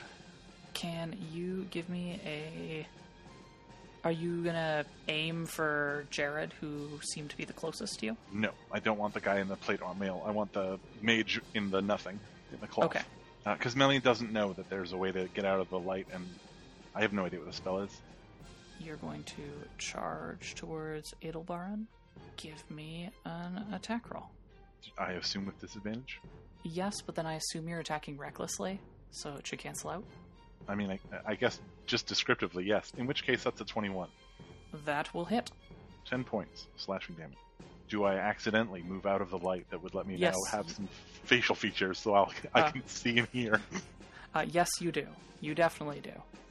Why would you Uh, want to see and hear? does it does seem like a bad idea at this point, but yeah, and wi- I don't take uh, Eskel's form because, of course, I know that they know that I. So I take Seth's form. Uh, no, you know what I do? I take fucking Jared's form because I saw him before they stole my eyes. So take fucking Jared's form. I mean, I'm not wearing armor, but that's fine. Now I'm a very pretty man. You take Jared's form as you strike into flesh, and in front of you is Edelbaran. He looks concerned. In which case, I flash him the most ferocious grin possible on this very pretty face. And with that, Quarry's turn as Quarry is coming up. Instead of seeing Melian in that state, you see a pretty man in plate mail, the same pretty man but wearing much less clothing, attacking the druid and the three bandits. One including looking exactly like Melian was looking previously. And they're currently on the bridge, right? They are they have stepped down from the bridge. How far am I from the druid? You are at least forty five feet from the druid. Am I that far from everybody? Nope. Uh, you are probably about 30 feet from the bandits. Alright, I will rush up and attack the bandits then, because apparently that's what our group is doing. Or at least that's what Quarry perceives as they come out. Because they didn't see Joven's fancy negotiating. And to be fair, Melian didn't hear it either, so That's right. it was a good attempt. It was great. I want to use Hunter's Mark, and I am going to attack the first bandit that I can encounter. And that, weirdly, is another nat 20.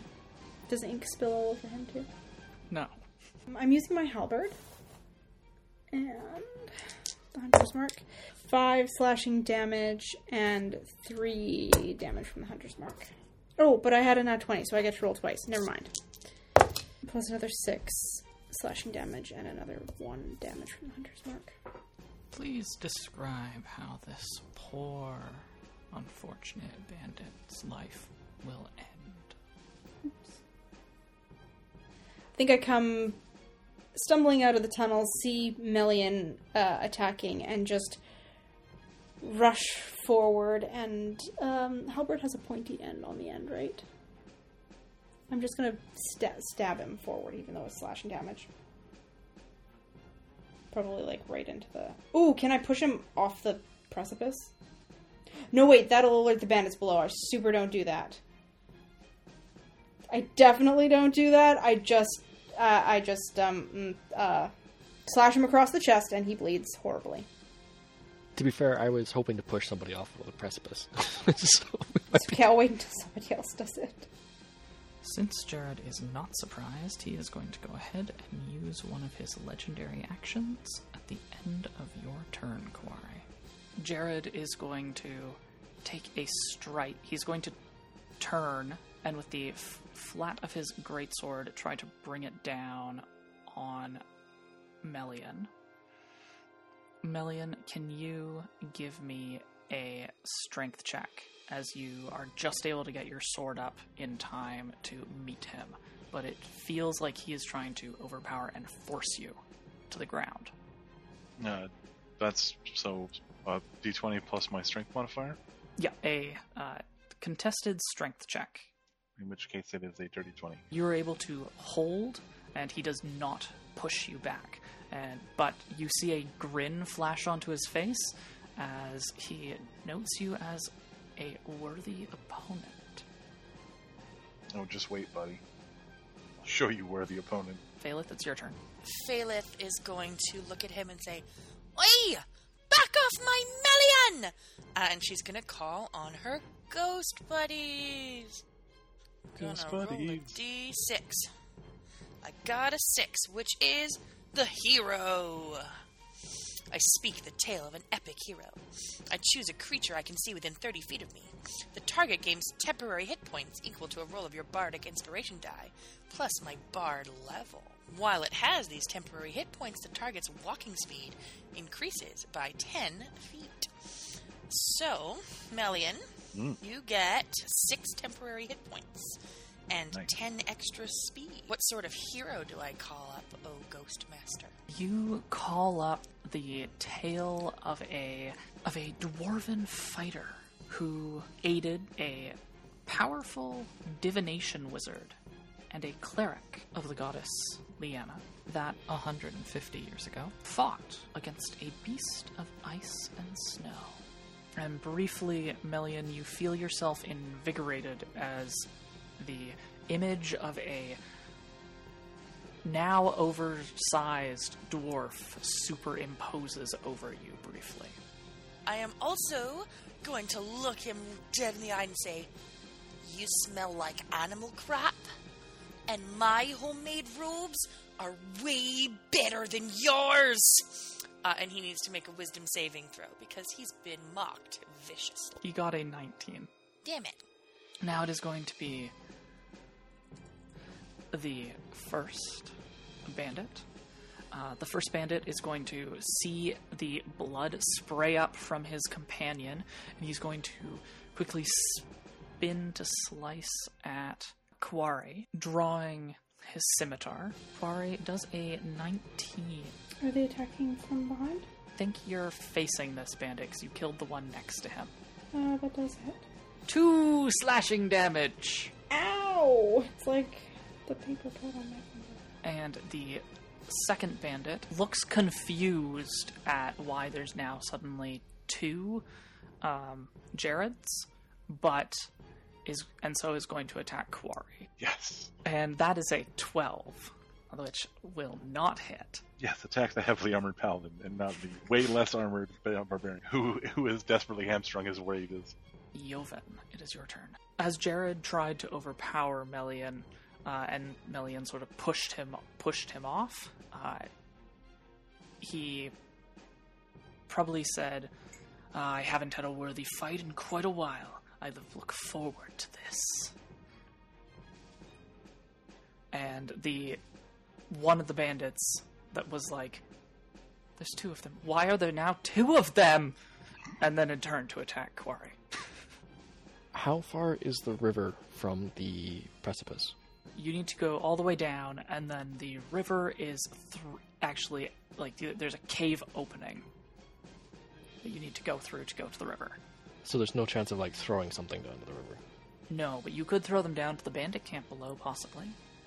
No, not quite. Uh, what I was going neither. Jared or the druid are standing near the edge No, close that's fine. enough to throw them out. Um, are there fires below?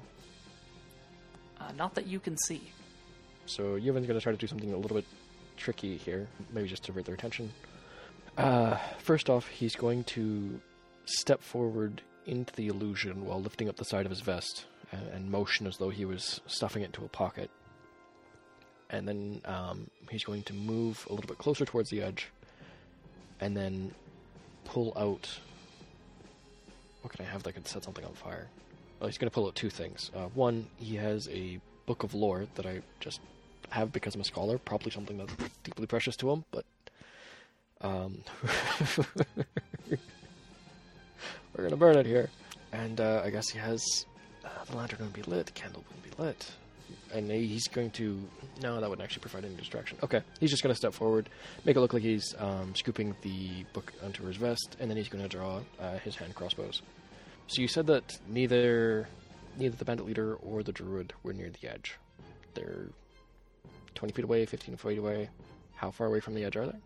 I was just rechecking my notes here. Uh, Jared is a good 15 feet from the edge, which then means that. And he's on one side of Melian. So Melian is about 10 feet from the edge, and so that means that Edelbarn is actually about 5 feet from the edge. Oh, that's going to be easy. Um, that makes things quite convenient.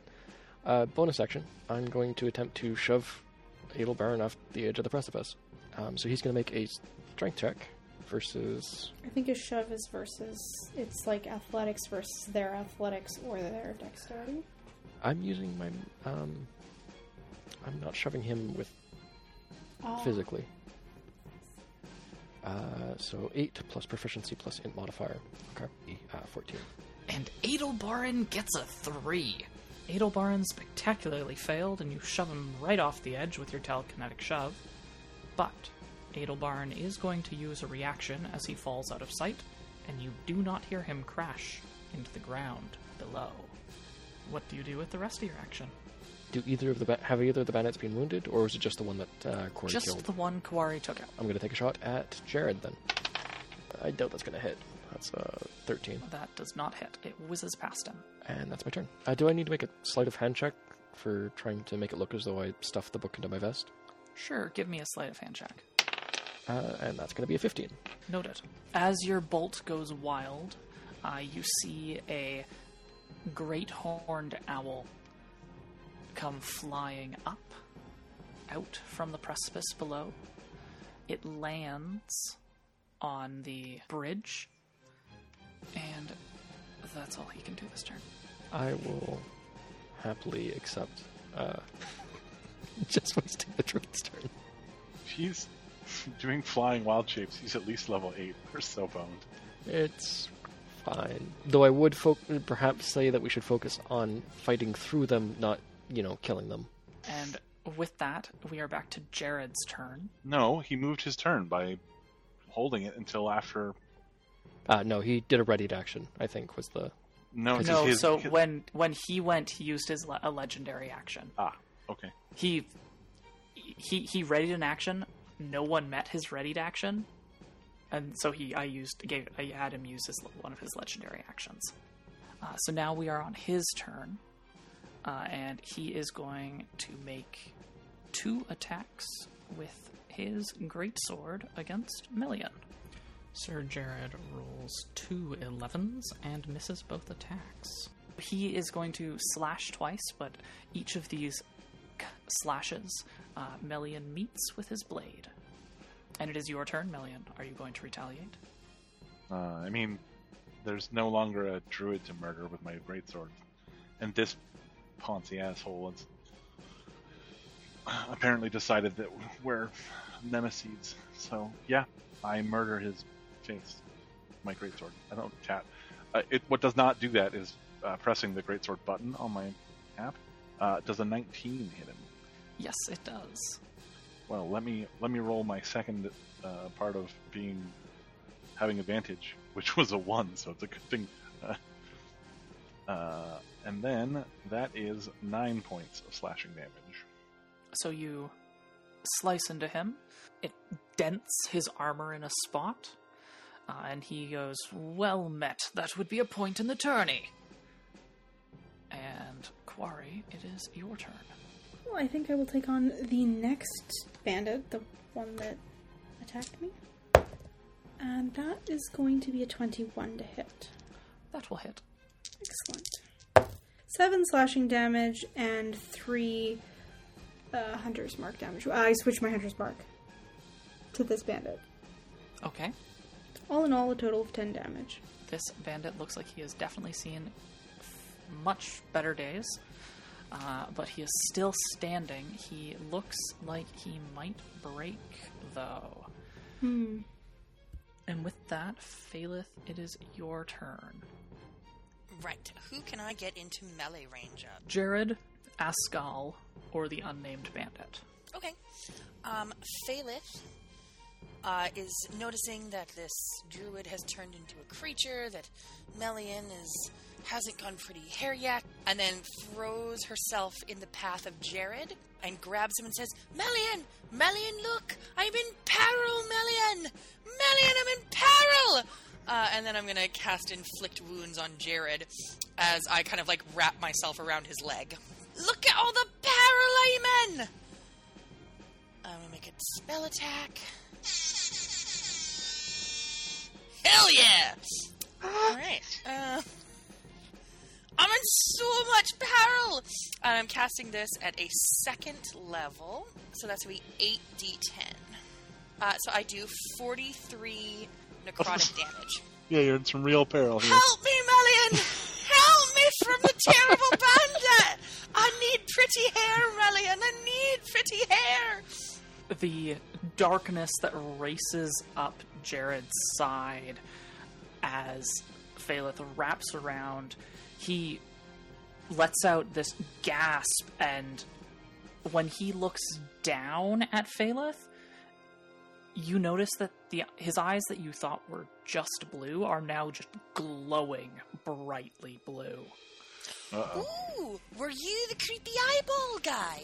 He is going to use a legendary action to make an attack against Phaleth. Uh, Phaleth does a 21 hit you. Jesus. No, definitely not. I'm so high powered. Yes, of course it bloody hits me. for 13 slashing damage as he basically just slices his blade down, uh, slashing it across your back. That'll do it. Ow. Melian, I really need pretty hair now. He hurt me. Jerk. You'll regret that, glowy eye asshole. Are you the one keeping the ghost prisoner in there? With that, it's going to be Eskel's turn, uh, who is going to grab the back of the bandit that Quarry just attacked and is going to sort of like push him back a bit out of the way as he lunges for Quarry. It's a terrible plan. Quarry does a 17 hit you. No. He misses you. Excellent. and that second bandit is going to start to like he's going to start pulling himself back and he's going to try and make a break for it Quarry, are you going to make an attack of opportunity against this guy? Will you use your reaction to do that? I will, because I don't need him letting everybody else know to come up here. Uh, oof, but no, I wasn't prepared for him to turn tail and run, because that's only a nine. So as you uh, try to strike out, you see him stumble, and he but he just gets out of your way as he starts running towards the across like starts running across the bridge. Joven, it is your turn. There's a Go ahead. bandit running across the bridge, and there is an owl What's the bridge made out of? stone. Does it have uh, guardrails on the other side? naturally formed rock, no guardrails, but the owl is smack dab in the middle, so he's 10 feet from either side. The bandit, you can't just shove him off. No, that's no sweat. That's no problem. Um, how close is the bandit to the owl? Probably about 10 feet. Um, so, first thing, um, I'm going to run towards uh, Jared, and I'm going to. Um, is it a single action to sheath and draw a different weapon? Sheath a weapon and draw a different one? I think you can, as part of your movement action, sheath your weapon, and part of the attack action is drawing it, or like loading it. Alright. Or, oh, wait, no. Hand crossbow's one handed, net's one handed. I don't even need to sheath anything.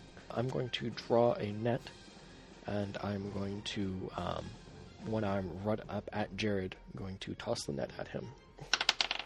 Does a 19 hit? He is going to use his reaction to swipe. Oh no! Is this a melee? This is this a melee attack? It is a ranged attack that doesn't a proc ranged attack, attack? of opportunity. It is a, but it does it attack it procs an attack of opportunity. No, because I have a It does not. master. Okay. Uh, then no, he can't do what he was going to do with his reaction. Uh, so yes, that will hit.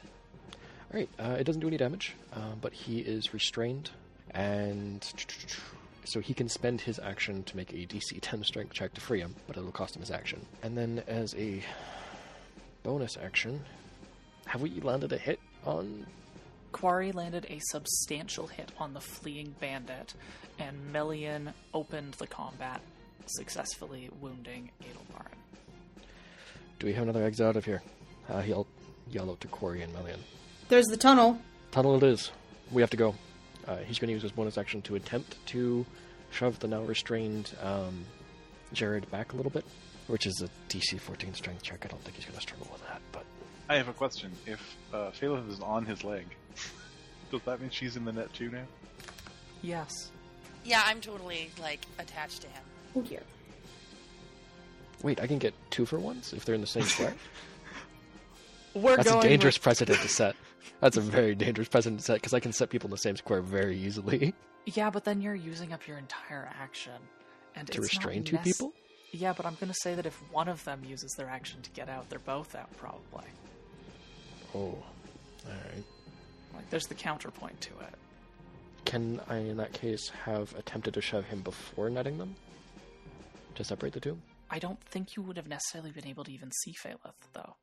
I'm clinging to his leg, so you'd have to like tell me to let go.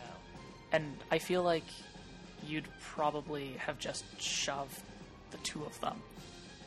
Like, All right, all right, fair enough. or it wouldn't have worked. You could I'll tell take me what I can get. let go.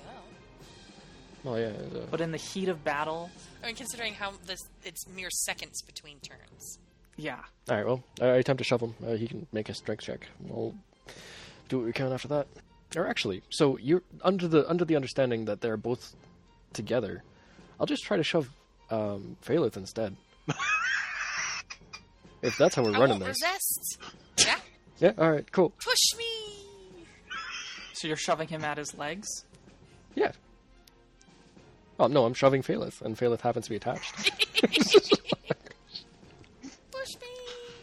I feel like he probably should make a check, but at like disadvantage.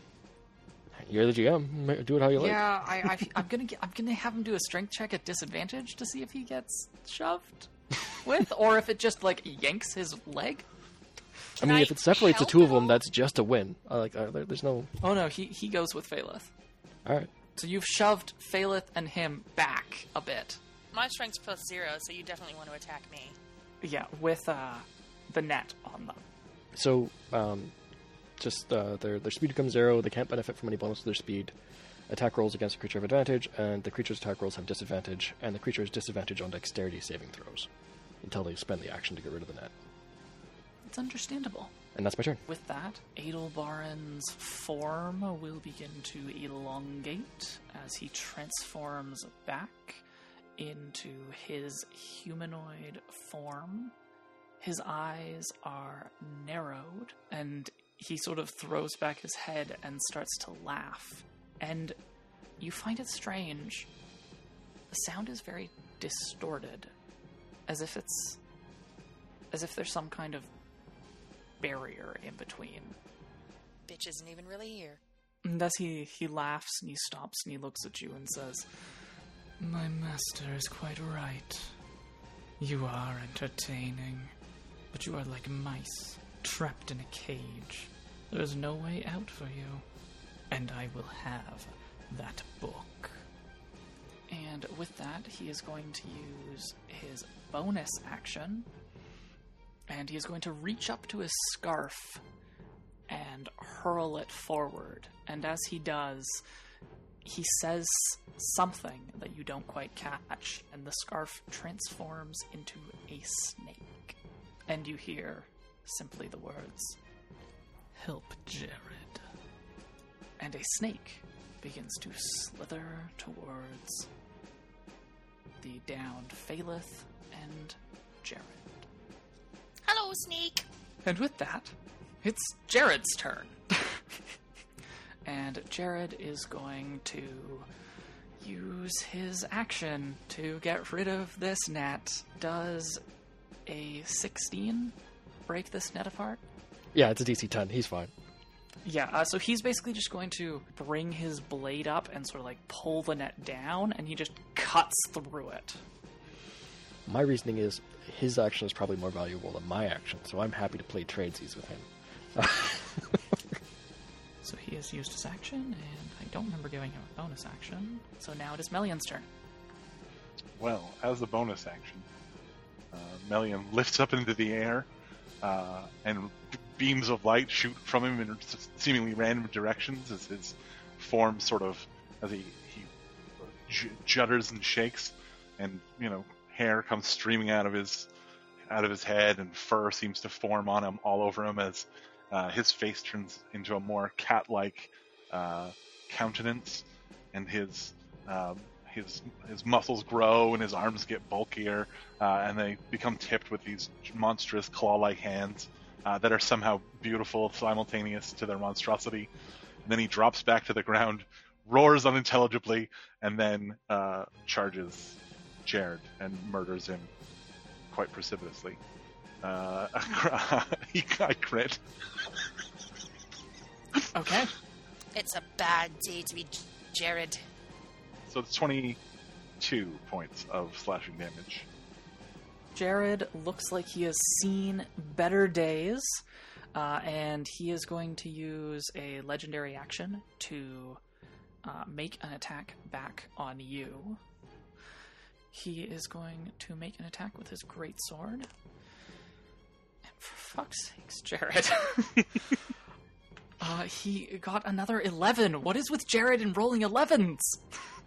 It's okay. To be fair, it's only against Melian. He's not meant to hit me, obviously. This is where I need to check. Did you reckless attack? Or. So in this instance, I didn't actually roll with advantage. Um, Okay. I just rolled once and got a crit, and uh, so had that not been a crit, I likely would have attacked with um, re- attack recklessly. But I, I didn't actually roll two dice. Okay. Um, and it is actually when you make your first attack, you can decide to attack recklessly, Mhm. recklessly, which lets you roll the second dice. Yeah. Yeah. You're able to see what you roll first to see if you want to Yep. attack recklessly. So there's so no, in this no instance, I did not attack all. recklessly. Oh, I forgot he actually has that as a bonus action. I'll get him to, to do that next turn. Enraged that you have landed your second blow on him. We've only been fighting for two rounds. Yeah, true. It's it, it's when I look at his health, he just jumps so much, and I keep forgetting Mm-hmm. that that's Phaleth. Yeah, yeah, it was it was Phaleth who desperately needed to be saved. Yes. who did those forty three points of damage? I was in so much peril. Well, I am kind of now because there's a snake coming for me. So He slices out at trying to counterattack you, but is unsuccessful. And with that, it is Quarry's turn. Do I remember correctly that I'm engaged with one bandit and Eskel? That one bandit has fled and is running across Oh, the bridge. right, I forgot about that. But I am engaged with Eskel, right? Yes, you are engaged with Eskel. In that case, I am going to uh, attack Eskel.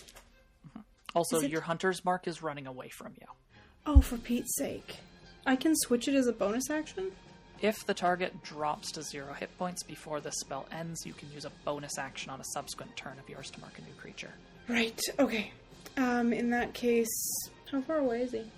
Uh, he's probably about 30 feet. I really have no ranged things. So, oh, is that true? I could probably do a spell, but it would just be so much overkill.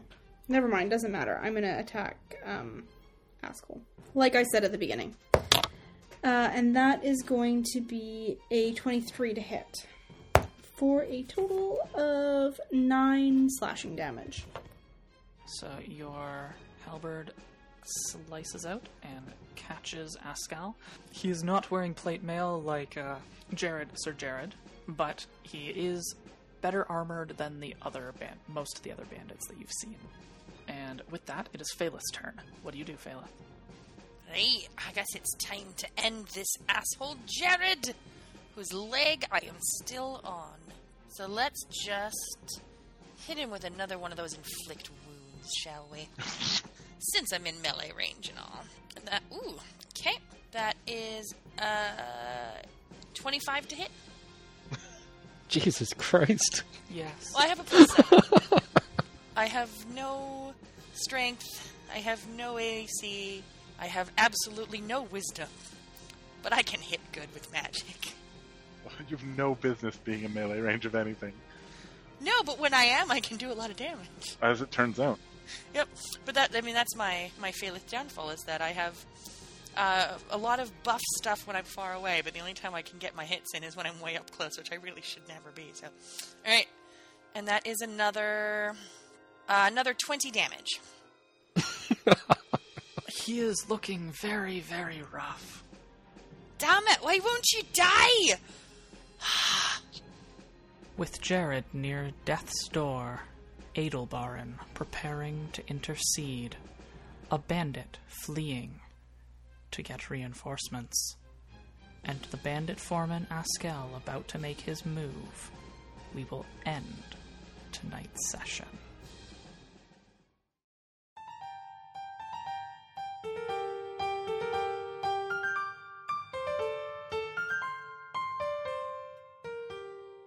Thank you for listening to Roll with Adventure, where we bring you this story from our imagination to your ears. If you liked what you heard, please rate us on Apple Podcast and visit us at www.rollwithadventure.com. Our intro and outro music is Brave by Arcane Anthems. Thanks for the components of this episode's soundscapes. Go to zapsplat.com, Arcane Anthems, and Purple Planet Music. Full credits are in the episode description. We hope you've enjoyed listening. Bye! A lot of hand injuries. In- What? It's a lot of hand injuries. Mm, And then I said it in rewind because obviously I'm very smart. There's a lot of hand injuries. Most unpleasant. It's so hard to wash your hands with band aids on your fingers, and during COVID, there's a lot of hand washing that goes on. Plus, with bells on your toes, it's just a giant. But she'll have music wherever she goes. I have food in my mouth, but I had to. Thank you, Sasha. My name's. Oh, My name is. oh, it's not my turn yet. Sorry, Oh, I'll be do- quiet. No, no, no, it was definitely you first. I'm so sorry. I'm You don't so have to sorry. apologize. It's all good. What if I could find my d20 that I just rolled a few minutes ago? I've hidden it from you. Oh, there it is. You'll never. own it. oh, it's caught. Cass, are you muted? I may or may not have just either broken myself for a moment and paused and Oh, entirely okay. blanked on what I was saying. I don't know what that's. Give me one moment to take a sip. Nothing. I think we might get hit with copyright infringement for that one.